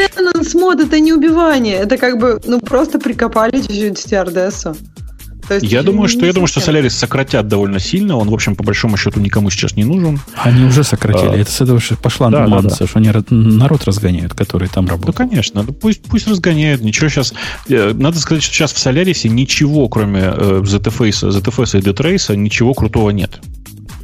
И то, и другое имеет слабые, там, так или иначе, реализованные клоны для всего. Под Linux ZFS вообще везде ZFS запускается в качестве фьюза, в ядре его нет, ну, по понятным лицензионным ограничениям. Было бы приятно, если бы вместо закрытия Solaris отдали э, из ZFS, из ZFS и Detrace под какой-нибудь нормальной лицензией, желательно просто под BSD лицензией. Берите, кто хочет. А, но дальше как, как пойдет. От типа, этих жлобов не дождешься. Ну да, я думаю, что Oracle-то такого никогда не сделает, конечно. Э, да, вот. А в остальном, ну, я не думаю, что мы будем сильно переживать из-за того, что кто-то закроет Solaris или не закроет Solaris. Вместе, со, вместе со спарками. Конечно. Да, да, да. Ну, да, в общем, да. больше вроде ничего там такого нету, чтобы хотя бы там больше двух человек как-то возлюбили эту новость. Нет, там есть тема интересная, которая, правда, не да. для гигская тема, но тем не менее. Э, про то, что Pebble э, закрывается. В смысле, что Pebble mm. продан Fitbit. Кто, кто, тут из вас кто-то Пеблом пользовался вообще? Я. Два дня. И как тебе? Недолго, да, я два, насколько два помню. А, кстати, Apple, Apple часами ты пользуешься или тоже уже отдал мальчику? Не, Apple часами, ну, пользуюсь в том смысле, что анлочу компьютер, и когда на тренажере а, хожу, ну, то есть удобно. пользуешься? Да, mm. да. Интересно. А тут, это, кстати, для анлока компьютера, кстати, можно было сделать и очень пассивный, пассивный девайс, ну, в смысле, который не требует постоянной зарядки. Можно было. Наверное, Pebble мог бы это сделать, ушедший, да. почивший в Бозе. Но теперь он станет вместе с этим фибитом, а у этого фибита тоже проблемы какие-то были, да, по-моему? Да, конечно, у них постоянно были проблемы и у обоих, у обеих компаний. Но, э, может быть, объединение двух лузеров даст э, что-нибудь новенькое, как новую, новую струю в их, в их развитие добавит. Э, ну, окей. Мне, да, мне кажется, что очевидно было, что после выхода Apple часиков что-то изменится на этом рынке. И мне кажется, да, то есть меняется как раз так, как я себе представляла, что у этих игроков нет уже такого большого какого-то пространства для роста.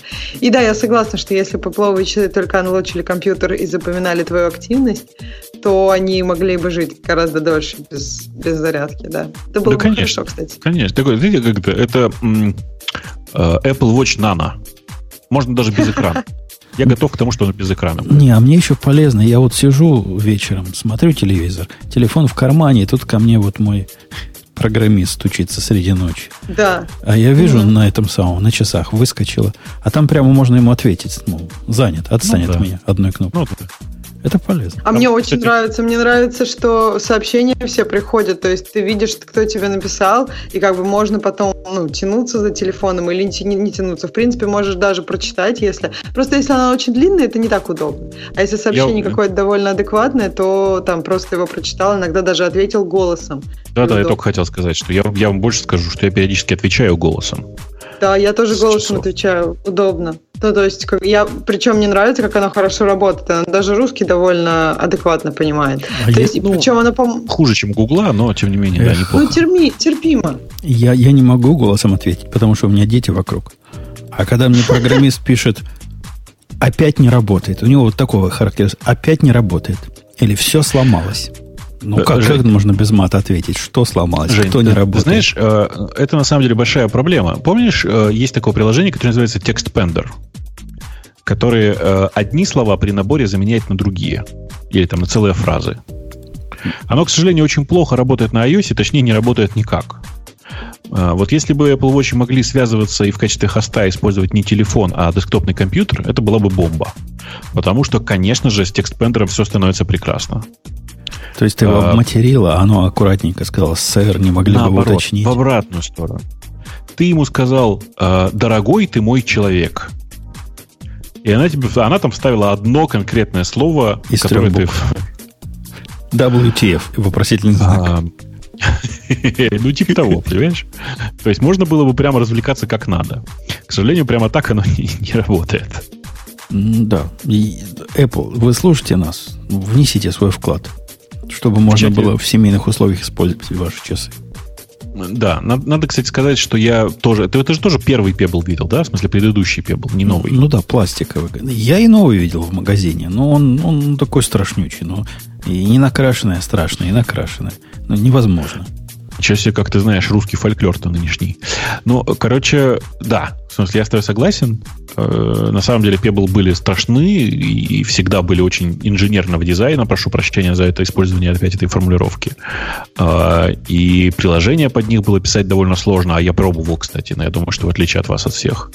Э, и, ну, вообще это понятно, что была такая тупиковая штучка в основном для гиков. Я очень болел за них, что, чтобы у них все получилось. Но, к сожалению, то, что я за них болел, ничем не помогло.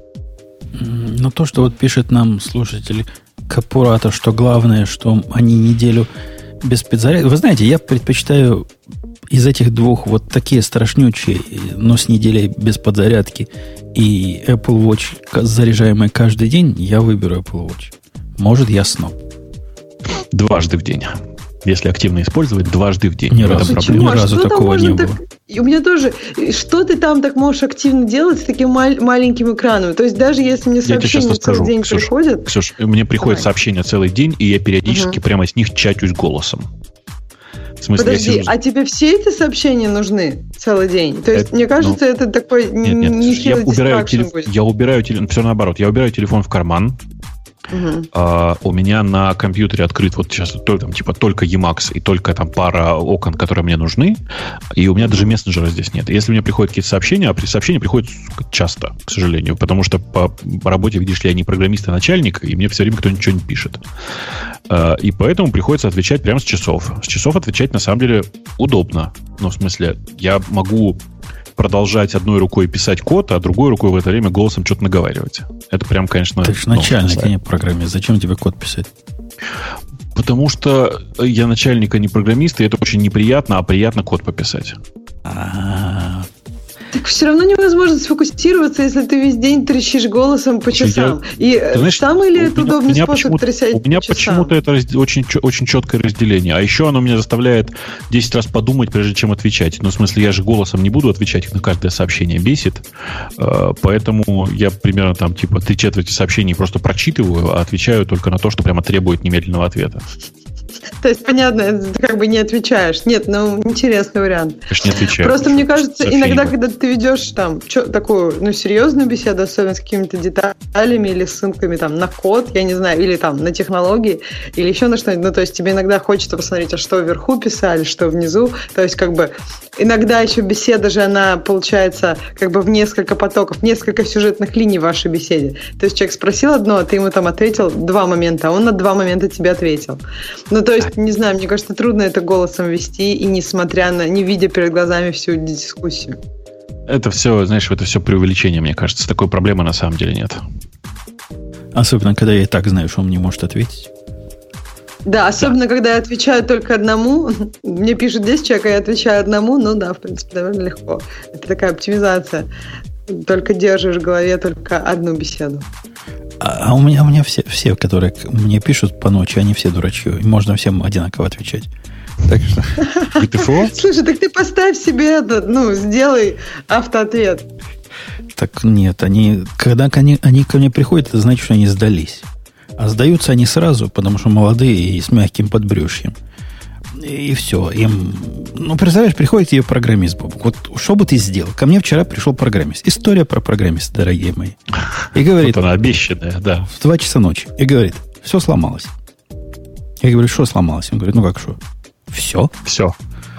Я начинаю выяснять, значит, а, оказывается, речь идет о его программе, которая откуда-то данные загружает, она последние 4 месяца работала, а сегодня перестала. Я говорю, ты проверил, что сломалось? Он говорит, нет. Но оно уже работало 4 месяца. Че оно? Значит, что-то другое. Не я виноват. Что-то другое сломалось. Здрасте, ваши родичи. Вот, вот этот подход, что у тебя есть какой-то, значит, волшебный человек, типа я, который сможет ответить на вопрос, что случилось, если все сломалось, и вот эта ранняя диагностика, значит, не я виноват, поубывал бы. Ну, иди и разбирайся с проблемой. В общем, я его заставил пока диагностику дописать, потому что из его программы, из его логов понять, что сломалось, невозможно. Она реально не работает. Но как и почему, никто не знает. В общем, он да. говорит, ну раньше же работал. Ну, действительно, довод железный. Раньше работал, ну, что, электроны какие-то с космоса прилетели, чего-то поломали. И вот это все, вот, они могут и перезапустить докер. Не мог, говорю. Они могут и тогда весь компьютер перегрузить. Да нет, тоже не мог бы. Иди разбирайся со своей проблемой. Но они хотят простых путей. Мягкие, молодые. Да. да. Что, темы закончились у нас, да? Темы закончились. Я просто обнаружил, что вышла третья серия Гранд-тура, и у меня чешутся руки ее посмотреть. А это что такое? Ты, ты, не смотришь Гранд-тур? Или ты не любишь такие шоу? Помнишь, был... Э, неважно, на самом деле, у Амазона есть новое шоу Гранд-тур про автомобильчики. Это, это как Топ Гир? Это не как Топ Гир, это реинкарнация Топ Гира с теми же а, понятно. То есть Okay. Как бы Кларксон, Хаммонд, Мэй, все на месте, все в порядке. И при этом все происходит в Америке и с амазоновским размахом. В смысле, что э, типа невероятные оценки на MDB, сходи, посмотри, прям, я что-то не помню давно такого шоу, что там 9,6, что ли, на MDB. А сейчас кто только не делает шоу. Я видел шоу, сделанное Hulu, э, так более-менее, ну, на уровне, знаешь, есть такой отстойный канал Sci-Fi. Вот да, конечно. Я только хотел сказать, вот, что типа, примерно sci-fi будет. Да, вот такой уровень. А есть еще круче. AT&T сделала свое шоу. Это вообще что-то не, не, не, не, недостойное и непристойное. Ну, такого отстоя я не видел давно. Там в чате пишут, не все в Америке, в смысле имеют в виду, что не все, не все шоу происходят, не все, не все куски шоу происходят в Америке. Anyway, кто не смотрел еще, я очень рекомендую. На всех торрентах уже лежит, включая, если вам нужен перевод, пожалуйста, где качайте с переводом. Охрененное просто шоу, называется Grand Tour. А, судя по трейлеру третьего, третьего, третьего эпизода, который вот только-только сейчас вышел, ну, по крайней мере, я его еще не успел посмотреть, э, третий э, прямо должен быть эпичный, как я люблю. Первые два были очень хороши просто. Прямо очень хороши. Про машинки. Okay. Ну, если вы любите, да, такой, такие шоу про машинки. Слушай, тебя, ты посмотри, ты зря так. Э, просто э, ты просто думаешь, что это, знаешь, такой там типа, обзор машины, все такое. Нет, а чуваки делают шоу, в котором машины это просто важная часть. Вот реально посмотри. Мне кажется, ну, ты посмотришь. Я видел то, из чего они реинкарнацию устроили. Ну, оно так а, любопытно было, но не более того. Не, не больше, это, чем один это, эпизод это посмотреть. Си- это сильно лучше. Вот прямо сильно лучше. Окей, ок, Посмотри. Ок. Забил, посмотри. То есть ты считаешь, что это сильно лучше, чем Топ Гир? Это не, сильно лучше, чем я, старый я... Топ Гир. В старом Топ Гире было очень много рамок, на которых настаивала BBC и прочие замечательные ребята, которые организовывали весь этот процессинг. Поэтому все было скромненько, аккуратненько и все такое.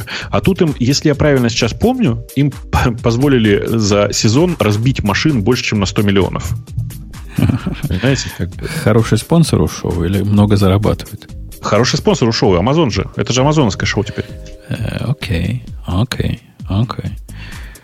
Э, ладно, ладно. Ну что, будем завершать, подбивать, закруглять? Конечно. Да, подбиваем, да, закругляем. Как напомнил правильно Грей, отсутствующий у нас Digital Ocean есть. Пока есть. Надеемся, никуда не денется. Сейчас он скажет свое веское слово – вот уже почти, почти, почти сказал и уже говорит. Это шоу создано при поддержке Digital Ocean. Digital Ocean – провайдер доступного облачного хостинга. Всего за 55 секунд и 5 долларов в месяц вы можете создать свой облачный сервер в одном из дата-центров, расположенных в Нью-Йорке, Сан-Франциско, Амстердаме и Сингапуре, и управлять им с помощью простой, интуитивно понятной встроенной панели управления или воспользоваться мощным API. Начните прямо сейчас. Введите промокод RadioDefist при регистрации и получите 10 долларов бонуса на аккаунт.